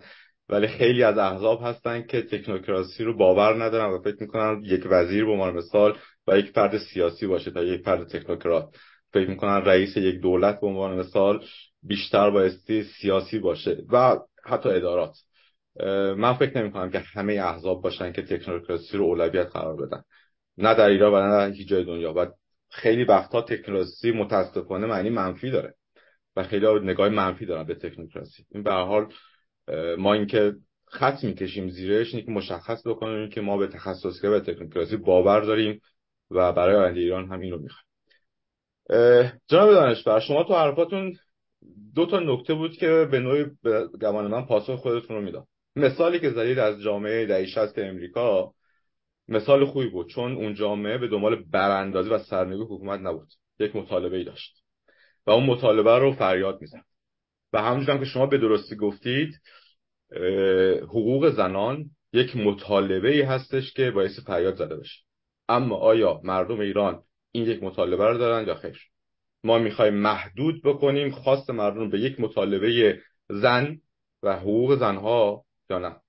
آیا مردم ایران در این مقطع صد درصد همه با هم موافق هستیم که جامعه در سالار ایران مشکلات فرهنگی داره که بایستی برطرف بشه تا اینکه زنها به حقوقشون نه تنها در سطح جامعه در سطح خانواده و در منزل هم برسن؟ اما آیا پسر دختری که به خیابان میرن می‌خوان با پدر بزرگ من بجنگن یا می‌خوان با قول جمهوری اسلامی مبارزه بکنن. آیا شما فکر می‌کنید جمهوری اسلامی بخشی از ایران هست یا دقیقا مانند یک نیروی اجنبی هست که ایران رو اشغال کرد؟ این همون اختلاف نظری است که ما با هم داریم. اگر ما از دید حزب نوین من نگاه می‌کنم جمهوری اسلامی یک گروهی هست یک رژیمی هست ایران ستیز که ایران رو اشغال کرده. و ما می‌خوایم ایران رو آزاد بگیم پس بگیم. شعار هست ایران رو پس می‌گیریم و برای همین هست که نوع مبارزه مبارزه هستش که داره همون که شما مثال زدید به مثلا در الجزایر در هندوستان بوده. و جنس مطالبه در یک کشور که ما می‌خوایم دموکراسی رو مستقر بکنیم بدون اینکه ساختار تغییر بکنه یا حداقل با اصلاحاتی انجام بشه. حتی اصلاحات اگه عمیق هم باشه نیست. ما می‌خوایم برگ اندازیم این رژیم رو از بیخ و از بن. اینجاست که اون تفاوت نگاه وجود داره. باور نداریم که این رژیم قابل اصلاح شدن هست و ما می‌تونیم مطالبه بکنیم. شعار بایستی کاملا سیاسی باشه و کاملا براندازانه باشه و شعار هم از باورها میاد و نه برعکسش. اگر شعار زن زندگی آزادی که بسیار شعار زیبایی است کسی در این شکی نیست. شعاری است که یکی از دلایلی که این انقلاب در سطح جهان انقدر طرفدار پیدا کرد قطعا همین شعار هستش. اونجایی که آزین گفتش که زیباست برای خارجی ها نما دقیقا همین هستش. من حتی یادم هستش در یک از تجمعات در پاریس یه نفر اومد من اعتراض کرد که حامد ببین که اینجا فقط زن زندگی آزادی نوشتن مرگ میهن آبادی رو ننوشتن. گفتم اصلا ایرادی نداره چون این شعاری که به فرانسوی نوشتن برای مخاطب فرانسوی و اون این شعار جذبش می‌کنه. اما در داخل آیا ما مطالبه داریم؟ خیر. ما یک خواستار سیاسی و اون هم سرنگون جمهوری اسلامی تمام و کمال. و برای این ما بایستی از مطالبه بگذریم. و به شعاری بسنده بکنیم به شعاری برسیم که و به دیده برسیم که چیزی رو سرنگونی از جمهوری اسلامی نمی‌خوایم. گمان مثلا شعار رضا شاه روحت شاد هیچ مطالبه درش نیست. و از اول تا آخر شما فقط سرنگونی می‌بینید. و حتی من شخصا در این شعار حقوق زنان هم رو هم می‌بینم. چون گذشته شا... رضا شاه رو می‌دونم. ولی حالا وارد اون پس نشید اما دو نکته دیگه هم که تو صحبتاتون سعی می‌کنم خلاصه بگم که بحث خیلی به درازه کشی نشه. که ایرانگرایی و انقلاب ملی بایستی تعریف بشه. ببینید فقط معنی لغوی کلمات نیستن. معنی در ادب شما به حال بهتر از من می‌دونید. استاد بنده هستید تو این زمینه. معنی سیاسی در رابطه سیاسی هم بسیار مهمه ما از ملیگرایی که حرف می‌زنیم ایرانگرایی معادل ملیگرایی است برای ما. از ملیگرایی حرف می‌زنیم مفهوم مشخص در رابطه سیاسی داره. شاید معادل ناسیونالیسمی که وجود داره است. منتها وقتی که ما ناسیونالیسم اگه بگیم همه ذهنشون میره به دنبال فاشیسم و ناسیونالیسم غربی به ذهن میاد. در صورتی که ناسیونالیسم در اروپا هست با ناسیونالیسم ایرانی از زمین تا آسمان متفاوت هستش. دلیلش همین این هستش که ناسیونالیسم در کشوری که دموکراتیک هست در کشوری که حکومت اجنبی وجود نداره در کشوری که اشغال نشده میشه دگرهراسی و اگر من در فرانسه بگم که ما در ایران داریم سعی می‌کنیم ناسیونالیسم رو شعار اصلی بکنیم ممکن چپ چپ نگاه و بگن که تو یک فاشیست هستی. اما در context ایران در فضای سیاسی ایران به هیچ عنوانی نیست. چرا که اون گروهی که حکومت رو در دست دارن ضد ایران هست ایران ستیز هستن. پرچم ملی رو تغییر دادن. ملت رو امت کردن. ایرانگرایی اسلامگرایی کردن. شما از الف تا یا خودشون به زبان آوردن که ایران مهم است اسلام مهم است و و و. شما وقتی با یک حکومتی که ایران ستیز هست و تمام این سالها نه تنها از 57 که از سال 42 ایران ستیزیشون نشون دادن آلترناتیو من صحبت کردم که شما باید آلترناتیو داشته باشید. آلترناتیوی که در برابرشون قرار می‌دید از پرچم گرفته تا ملت از زبان گرفته تا هر عنوان هر المان دیگه که می‌بینید بایستی رفت داشته باشه به هویت ایرانی به فرهنگ ایرانی به زبان ایرانی به جغرافیا ایرانی. اون چیزی که در ادبیات سیاسی بهش میگن ناسیونالیسم. ما از ایرانگرایی منظورمون اینه. نه اینکه هر کسی که ایران رو دوست داره قطعا هر کسی همه کسایی که برای ایران مبارزه البته نه همه می‌دونیم که خیلی هستن که ایران تک تک شده رو دوست دارن و ایران رو دوست ندارن. می‌خوان که جمهوری اسلامی نباشه ولی سرنوشت مشابه اون چیزی که ما می‌خوایم برای ایران نمی‌خوام. به اون معنا نیست که هر کسی ایران دوست داشته باشه در مقوله ملیگرایی و ایرانگری جای می‌گیره. ما به طور مشخص و واضح دارم میگم که ناسیونالیسم ایرانی هستش که راجع بهش صحبت می‌کنیم و فکر می‌کنیم گفتمان امروز ایران هستش گفتمان امروز مردم کف خیابون هستش. از بازوی دست مجلس رضا رهنورد می‌بینیم اون رو تا حتی اتاق آرمیتا گراوند که می‌بینید. و این باعث تقویت بشه. با تمام خطرهایی که هممون می‌دونیم در کنارش می‌تونه وجود داشته باشه به دیگر حراسی بیانجام منتها باعث کنترل شده و این همون گفتمانی هستش که آلترناتیو جمهوری اسلامی است و یکی از سیاست های ما هست که خودمون رو در این جریان تعریف می‌کنیم. حزب ایرانوین حزب ایرانگرا. با تمام علمان هایی که صحبت کردم. و در تقویت این و انسجام این جریان با همکاری بقیه این بقیه هم خیلی مهم هستش که تعریف بشه بقیه چه کسانی هستن بعدم برمیگردم ممنونم. ممنون از شما. آقای دانشور هم F9 زدین هم یک یک رو برای من فرستمین قبل از شما آقای نارمکی هست. شما می‌خوایم پاسخ بدین به اصارات جناب شیبانی. گرچه ما عمومیت رو میدیم به داخل و مخصوصا بحث خیلی مهمه. حالا F9 رو کوتاه می‌خوایم صحبت کنیم بعد از آقای نارمکی یک می‌زنیم؟ بله من F9 رئیسی بگم من من معتقد نیستم که این رژیم اصلاح پذیره و باید مثل کشورهای دموکراتیک یا حتی دیکتاتوری مسلح توش امکان اصلاحات وجود داره. من حکومت فاشیستی می‌دونم حکومت توتالیتره و باید بنیادن نابود بشه. این تردید توی مسئله نیست.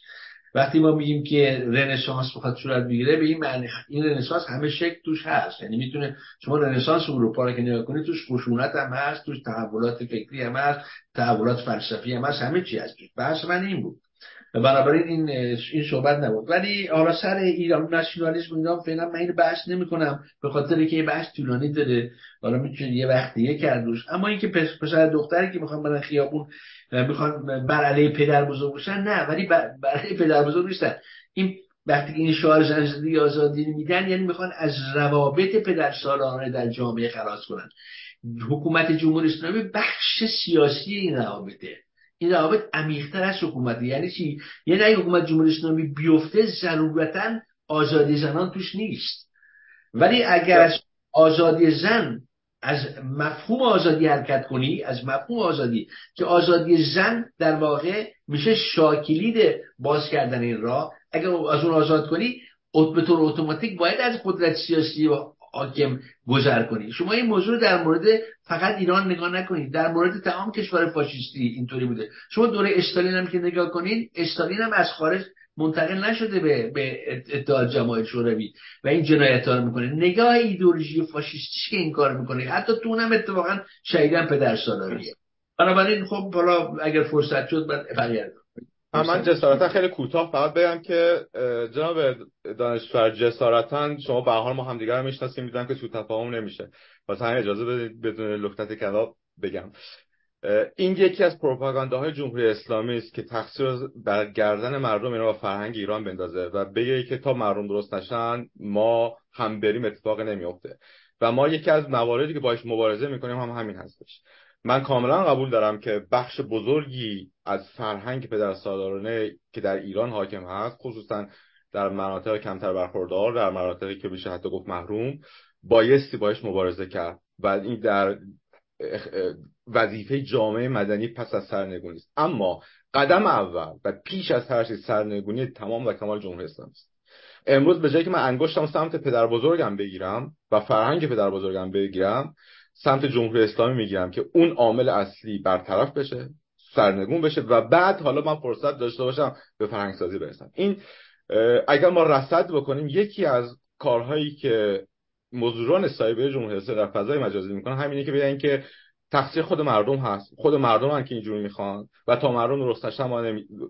جمهوری اسلامی سرنگون نمیشه. یا اگر سرنگون چیزی تغییر نمی‌کنه که ناامیدی رو ایجاد بکنن چون می‌خوان گره بزنن به یه قضیه‌ای که بسیار عمیق است نیاز به دهه ها زمان داره نیاز به سرمایه گذاری کلان داره آموزشی داره. پس بگیم که جمهوری اسلامی هم تغییر نکنه شما حاضر ندین اگه جمهوری اسلامی هم بره چیزی تغییر نمی‌کنه. و ما جسارتا یکی از مبارزاتی که انجام میدیم با همین نوع نگاه هست. تمام و کمال جمهوری اسلامی سرنگون میشه و بعدش ما به این مشکلات می‌رسیم. و امروز مطالبه ما از جمهوری اسلامی نداریم. از جمهوری اسلامی فقط سرنگونش می‌خوام نه از خودش از مردم می‌خوام که همراهی بکنه که جمهوری اسلامی سرنگون ممنون. مرسی از شما. جناب نارمکی بفهم بیرون نمی‌خواید پرسش رو بخونید ما اولویت رو داخل میدیم. به حال وقتمونم تنگه دوستان زحمت می‌کشن میشن پای تلویزیون. سه ساعت اولویت دارم بفهم ممنونم.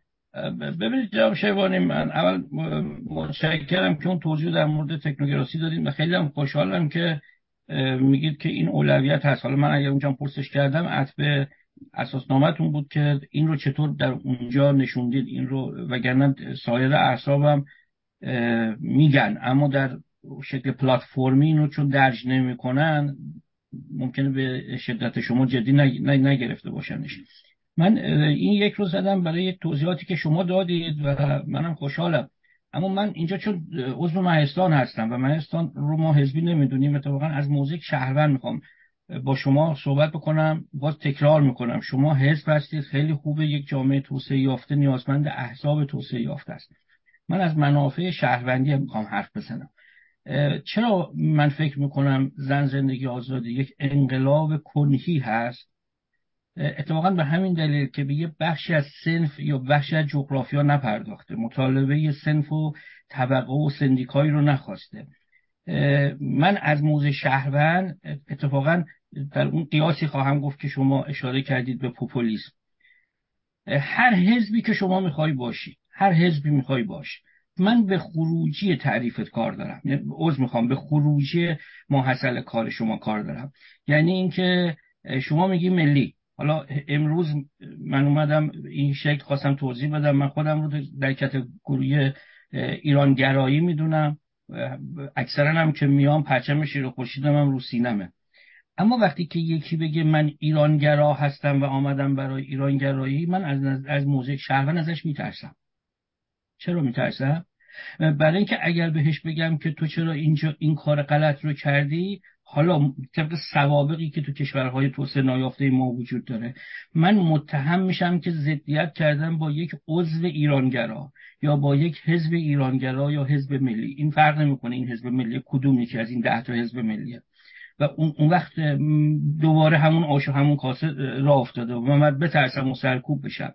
نه شما می‌خوای ملی باش. من نمی‌دونم الان به عنوان یک چیز میگم به عنوان شهروند نمی‌دونم ملی یعنی چیه. هر چی که شما تعریف کردی خروجی کارت باید آزادی من رو تضمین کرده باشه. اون ملیه که تفسیر می‌کنی برای حزب آموزش حزبی و ترمهای داخل حزب ممکنه حتما لازم باشه. من آزادیمو می‌خوام که در انتخاب و عزله. من باید بتونم هر حزبی رو بیارم و وقتی که ازش ناراضی بودم ببرمش. مهم نیست چه حزب این حزب اسمش چیه؟ خودش رو چطور تعریف کرده؟ من امنیت می‌خوام. حالا شما می‌تونی برای من امنیت ایجاد بکنی؟ می‌خواد اسم شما ملی باشه یا نباشه؟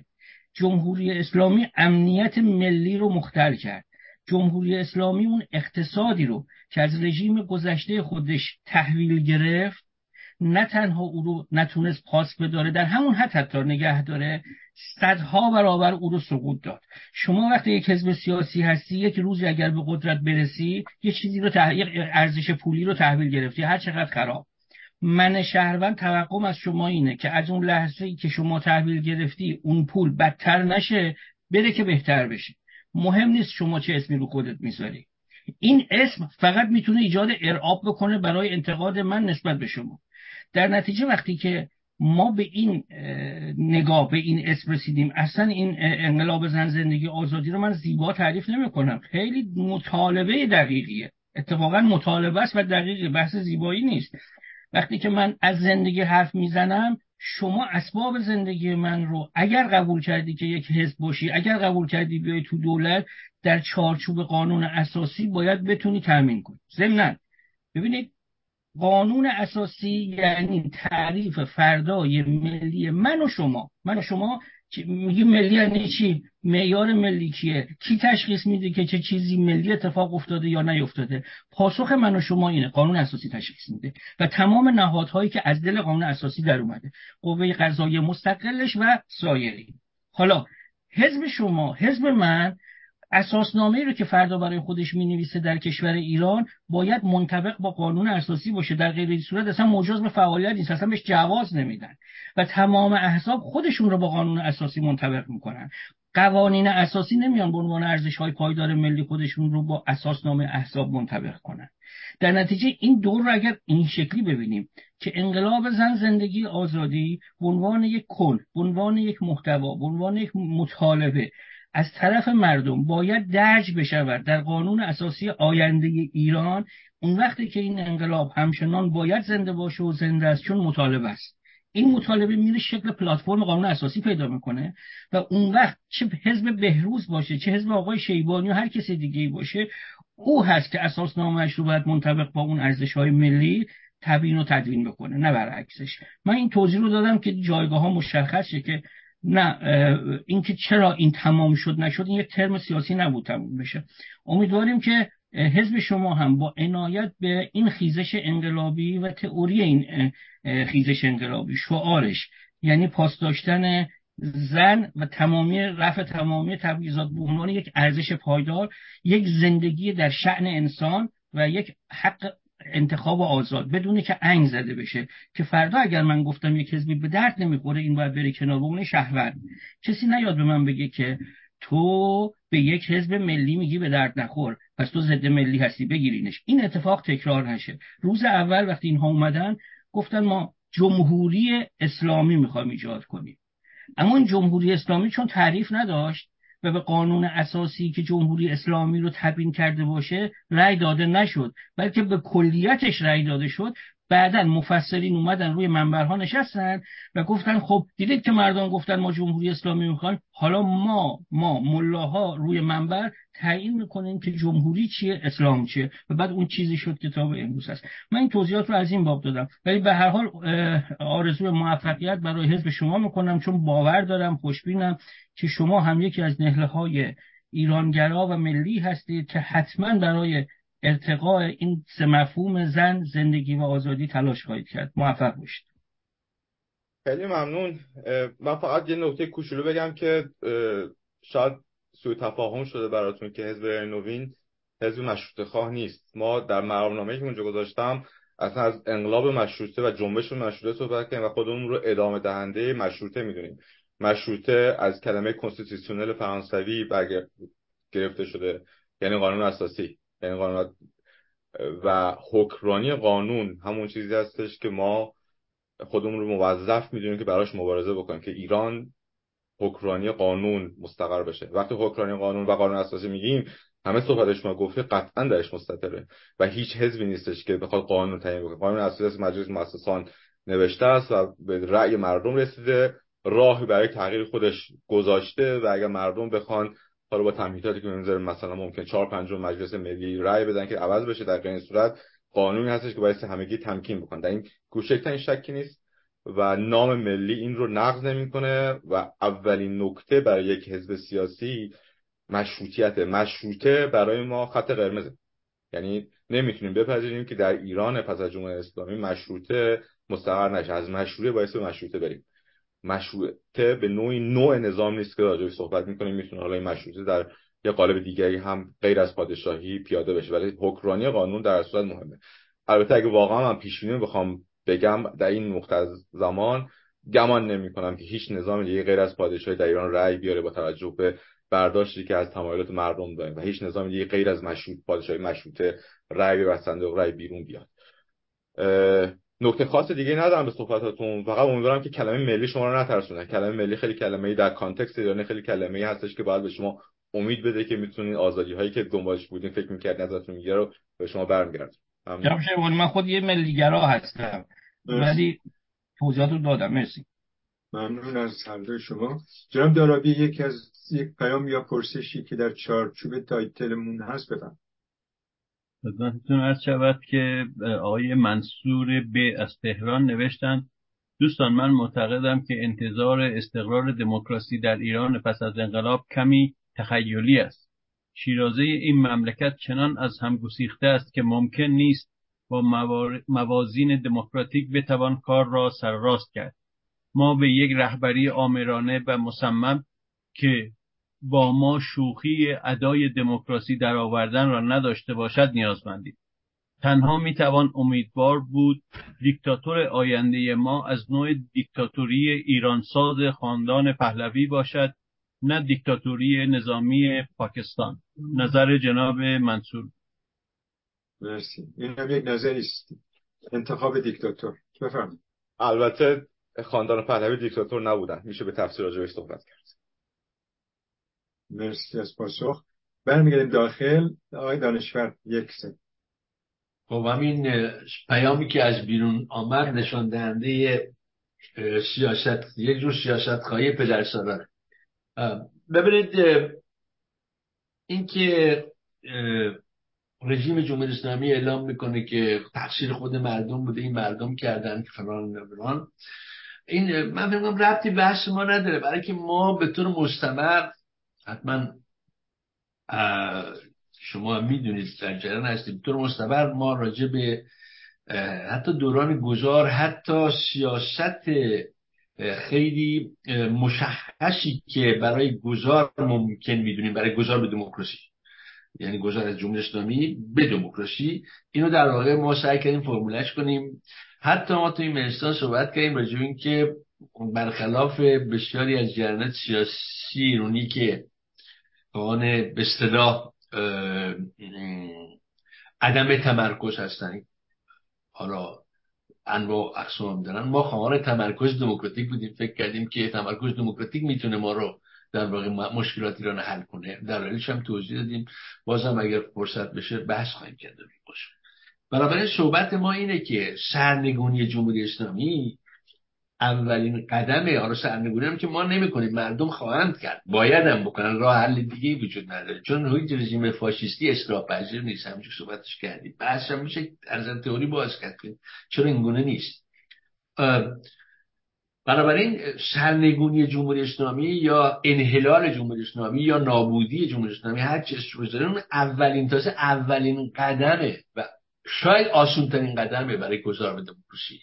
برای که ما تجربه پیرامون خودمون رو در خاورمیانه تو 100 سال گذشته داشتیم. بسیار از حکومت های دیکتاتوری های مختلف اومدن رفتن. حتی ناسیونالیسم عرب اومده رفته.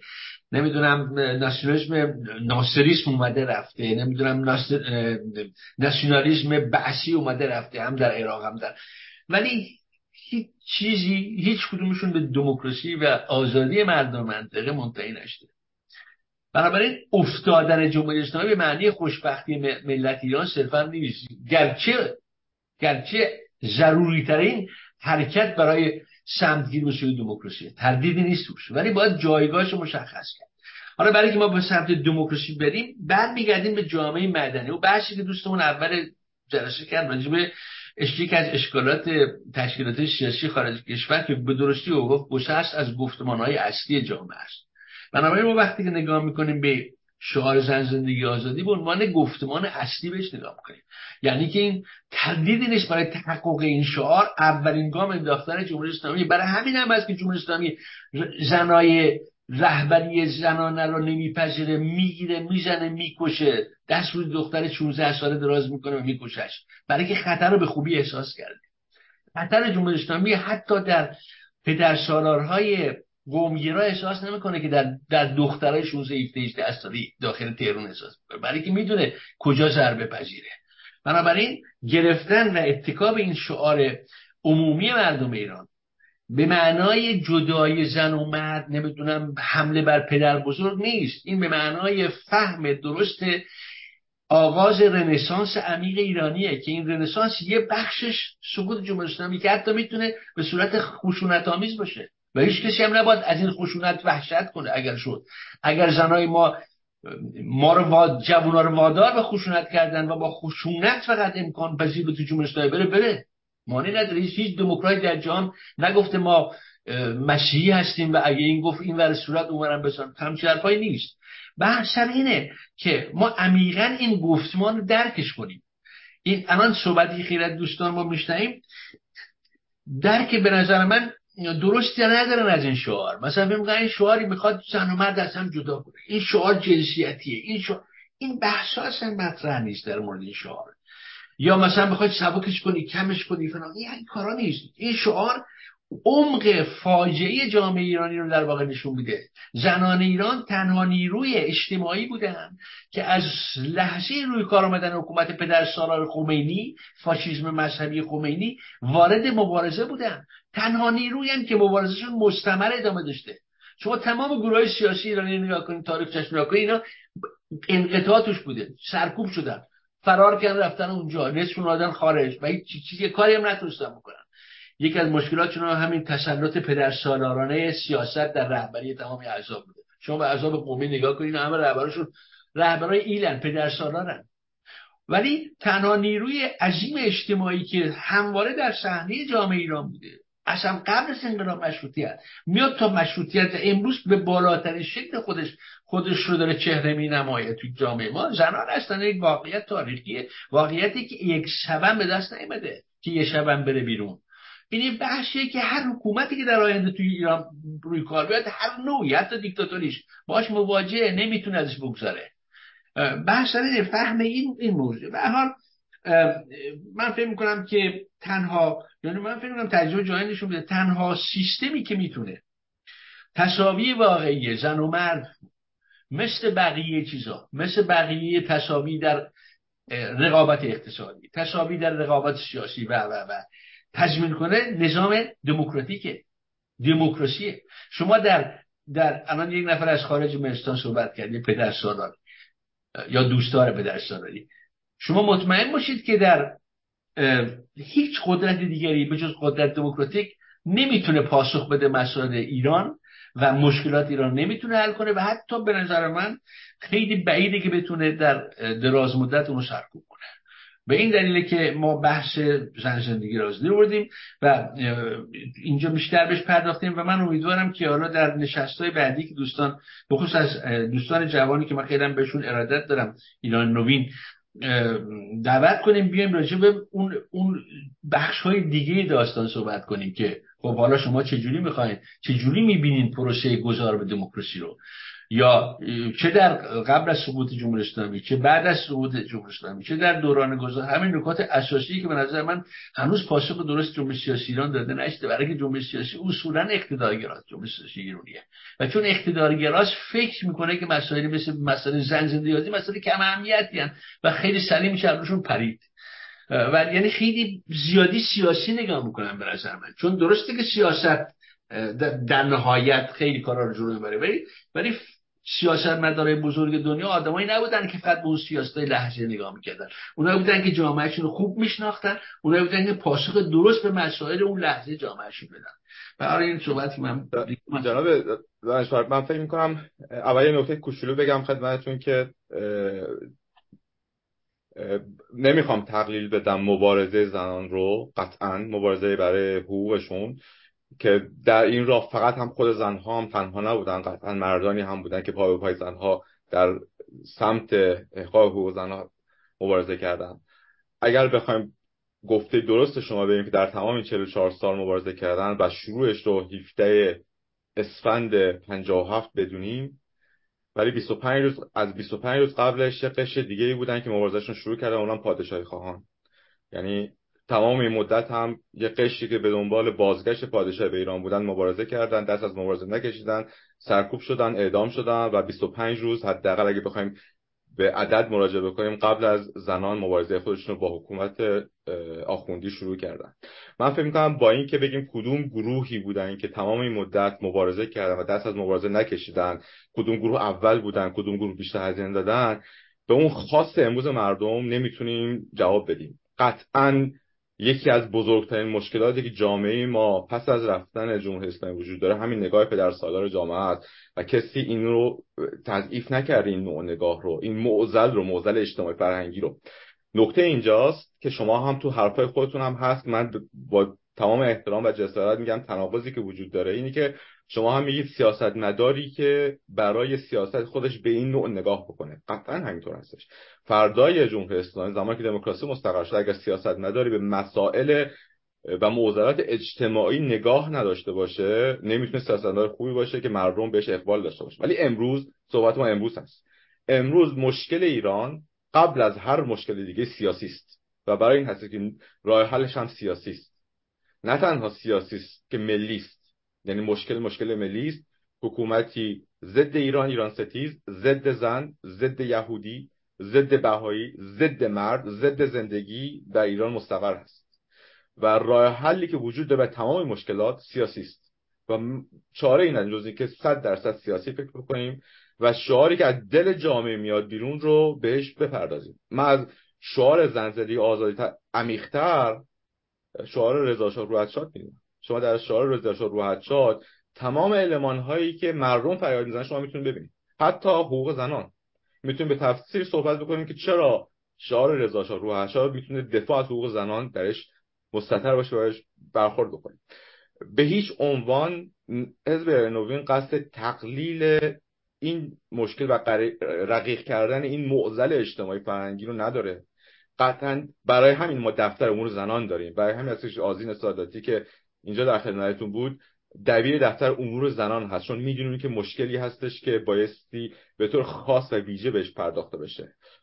اما نگاه شهروندی من فقط اینم بگم که جسارتا دموکراسی آزادی رو برای زنها هم به بار نمیاره. و می‌تونه دموکراتیک باشه کشور ولی نگاه مرسانه وجود داشته باشه. اگر فرهنگ اون جامعه تاثیر نشده باشه می‌تونه فرهنگ فرهنگ مرسانه باشه و اکثریت مردم هم چیزی رو بخوان که حقوق زنان رو برآورده نکنه. اون نگاه شهروندی است و برابر شهروندی است که تأمین کننده حقوق نه تنها زنان که اقلیت های جنسی اقلیت های مذهبی اقلیت های قومی و رو فراهم می‌کنه. اگر ما در مرامنامه حزب ایران نوین دقت بکنیم ما حداقل اگر خاطر باشه دو بند ما به حقوق شهروندی اشاره می‌کنیم. و اون چیزی که ما برایش مبارزه خواهیم کرد حقوق شهروندی برابر هست. حقوق شهروندی برابر شامل همه نبایستی گفت اقلیت زنان نیمی از جامعه هستن به حال هر عبارت و واژه‌ای که استفاده بکنیم شامل خواهد شد. ممنونم. ممنون از شما.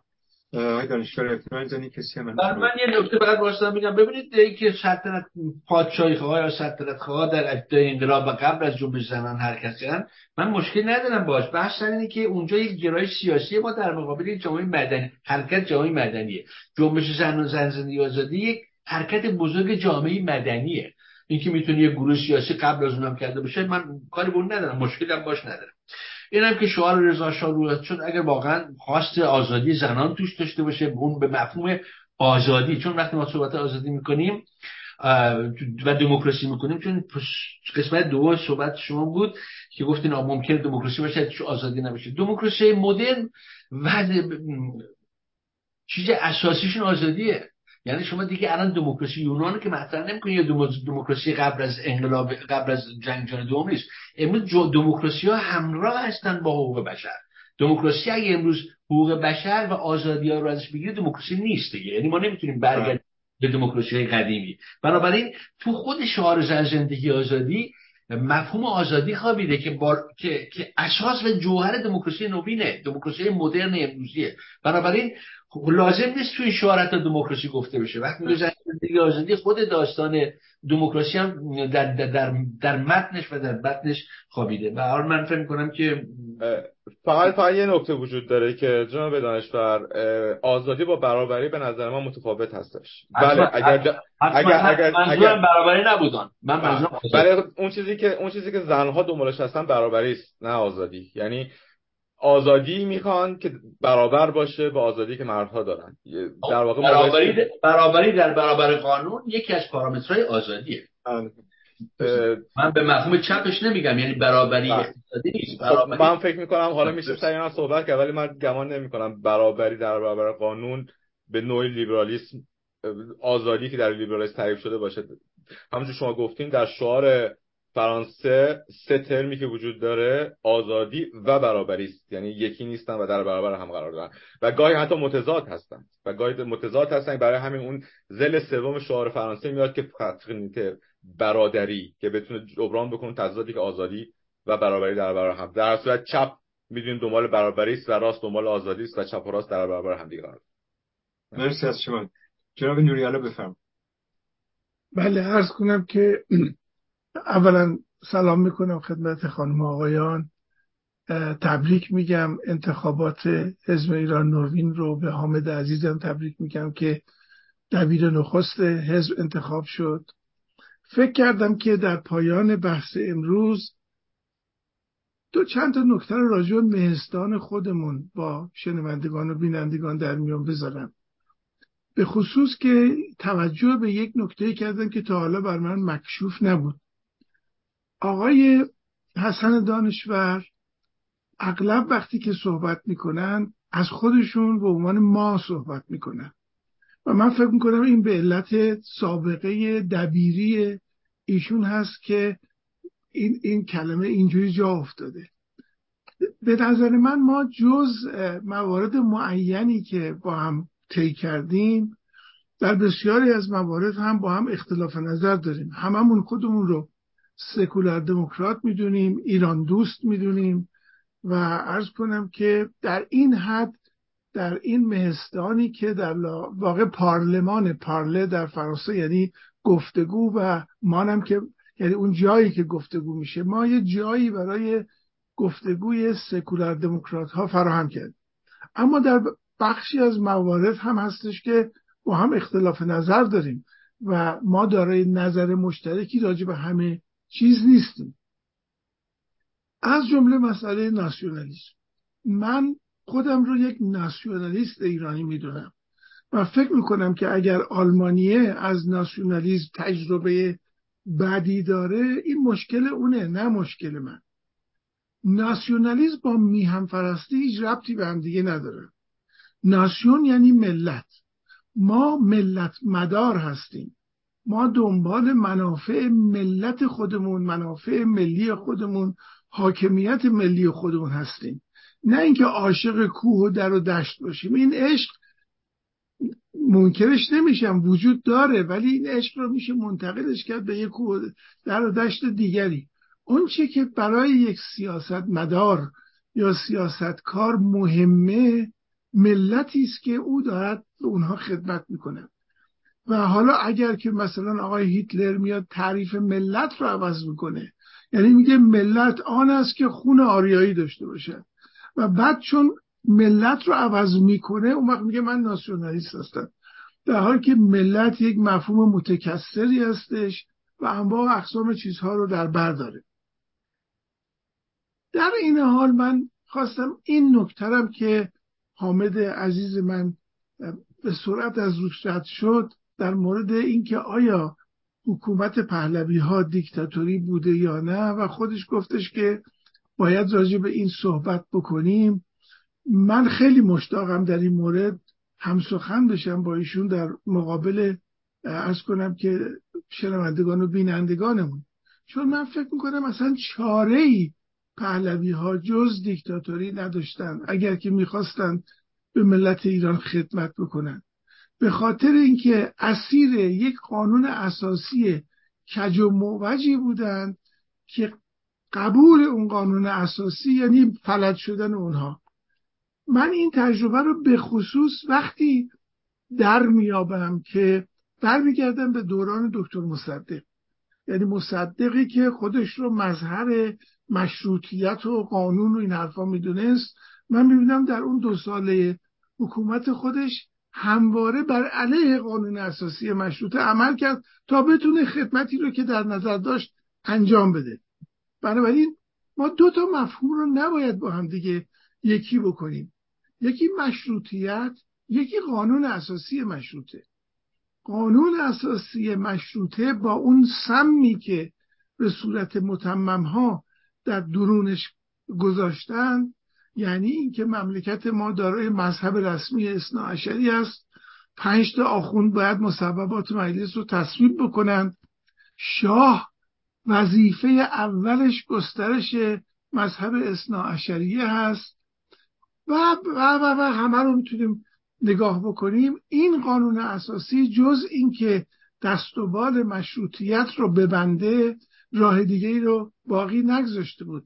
به همین دلیل رضا شاه نمی‌تونست با اون قانون اساسی مملکت ما رو در از 16 سال به, به اون صورت تحویل فرزند خودش بوده یا محمد رضا شاه چجوری می‌تونست بدون اینکه بگه که من مأموریت برای وطنم پیدا کردم با رفراندوم سال 41 بتونه اون اقدامات رو انجام بده؟ یعنی یه کسی که قانون اساسی میگه تو حق دخالت در امور روزمره مملکت رو نداری اما این پادشاه می‌خواد دخالت بکنه به, به زنان آزادی بده نمی‌دونم اصلاحات ارزی بکنه و همه مسائل دیگه.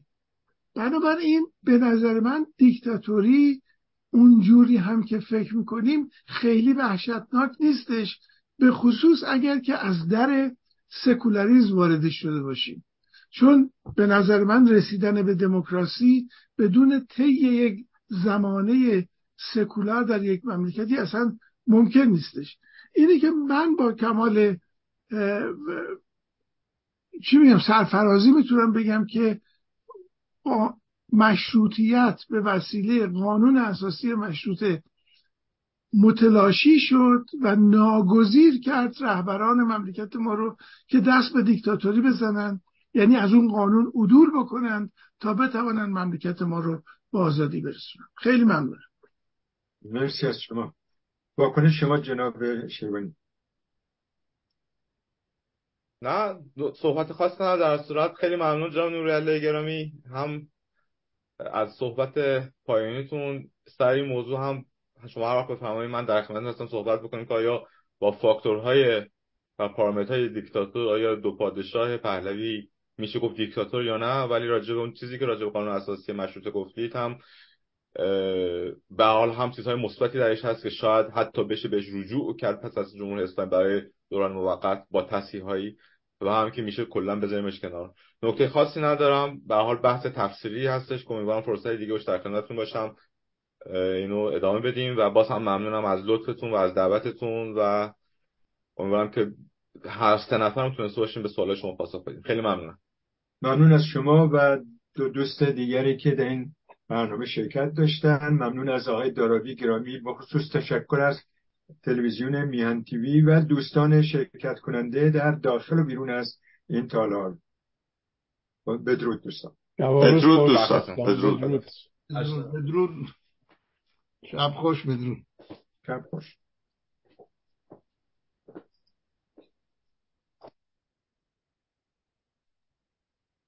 خسته نباشید آقای.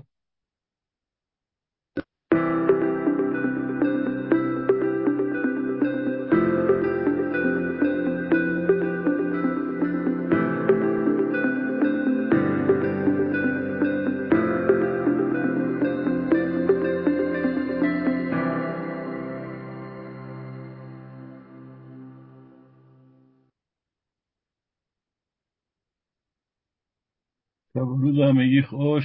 خسته نباشید دوست اگر نشد جسم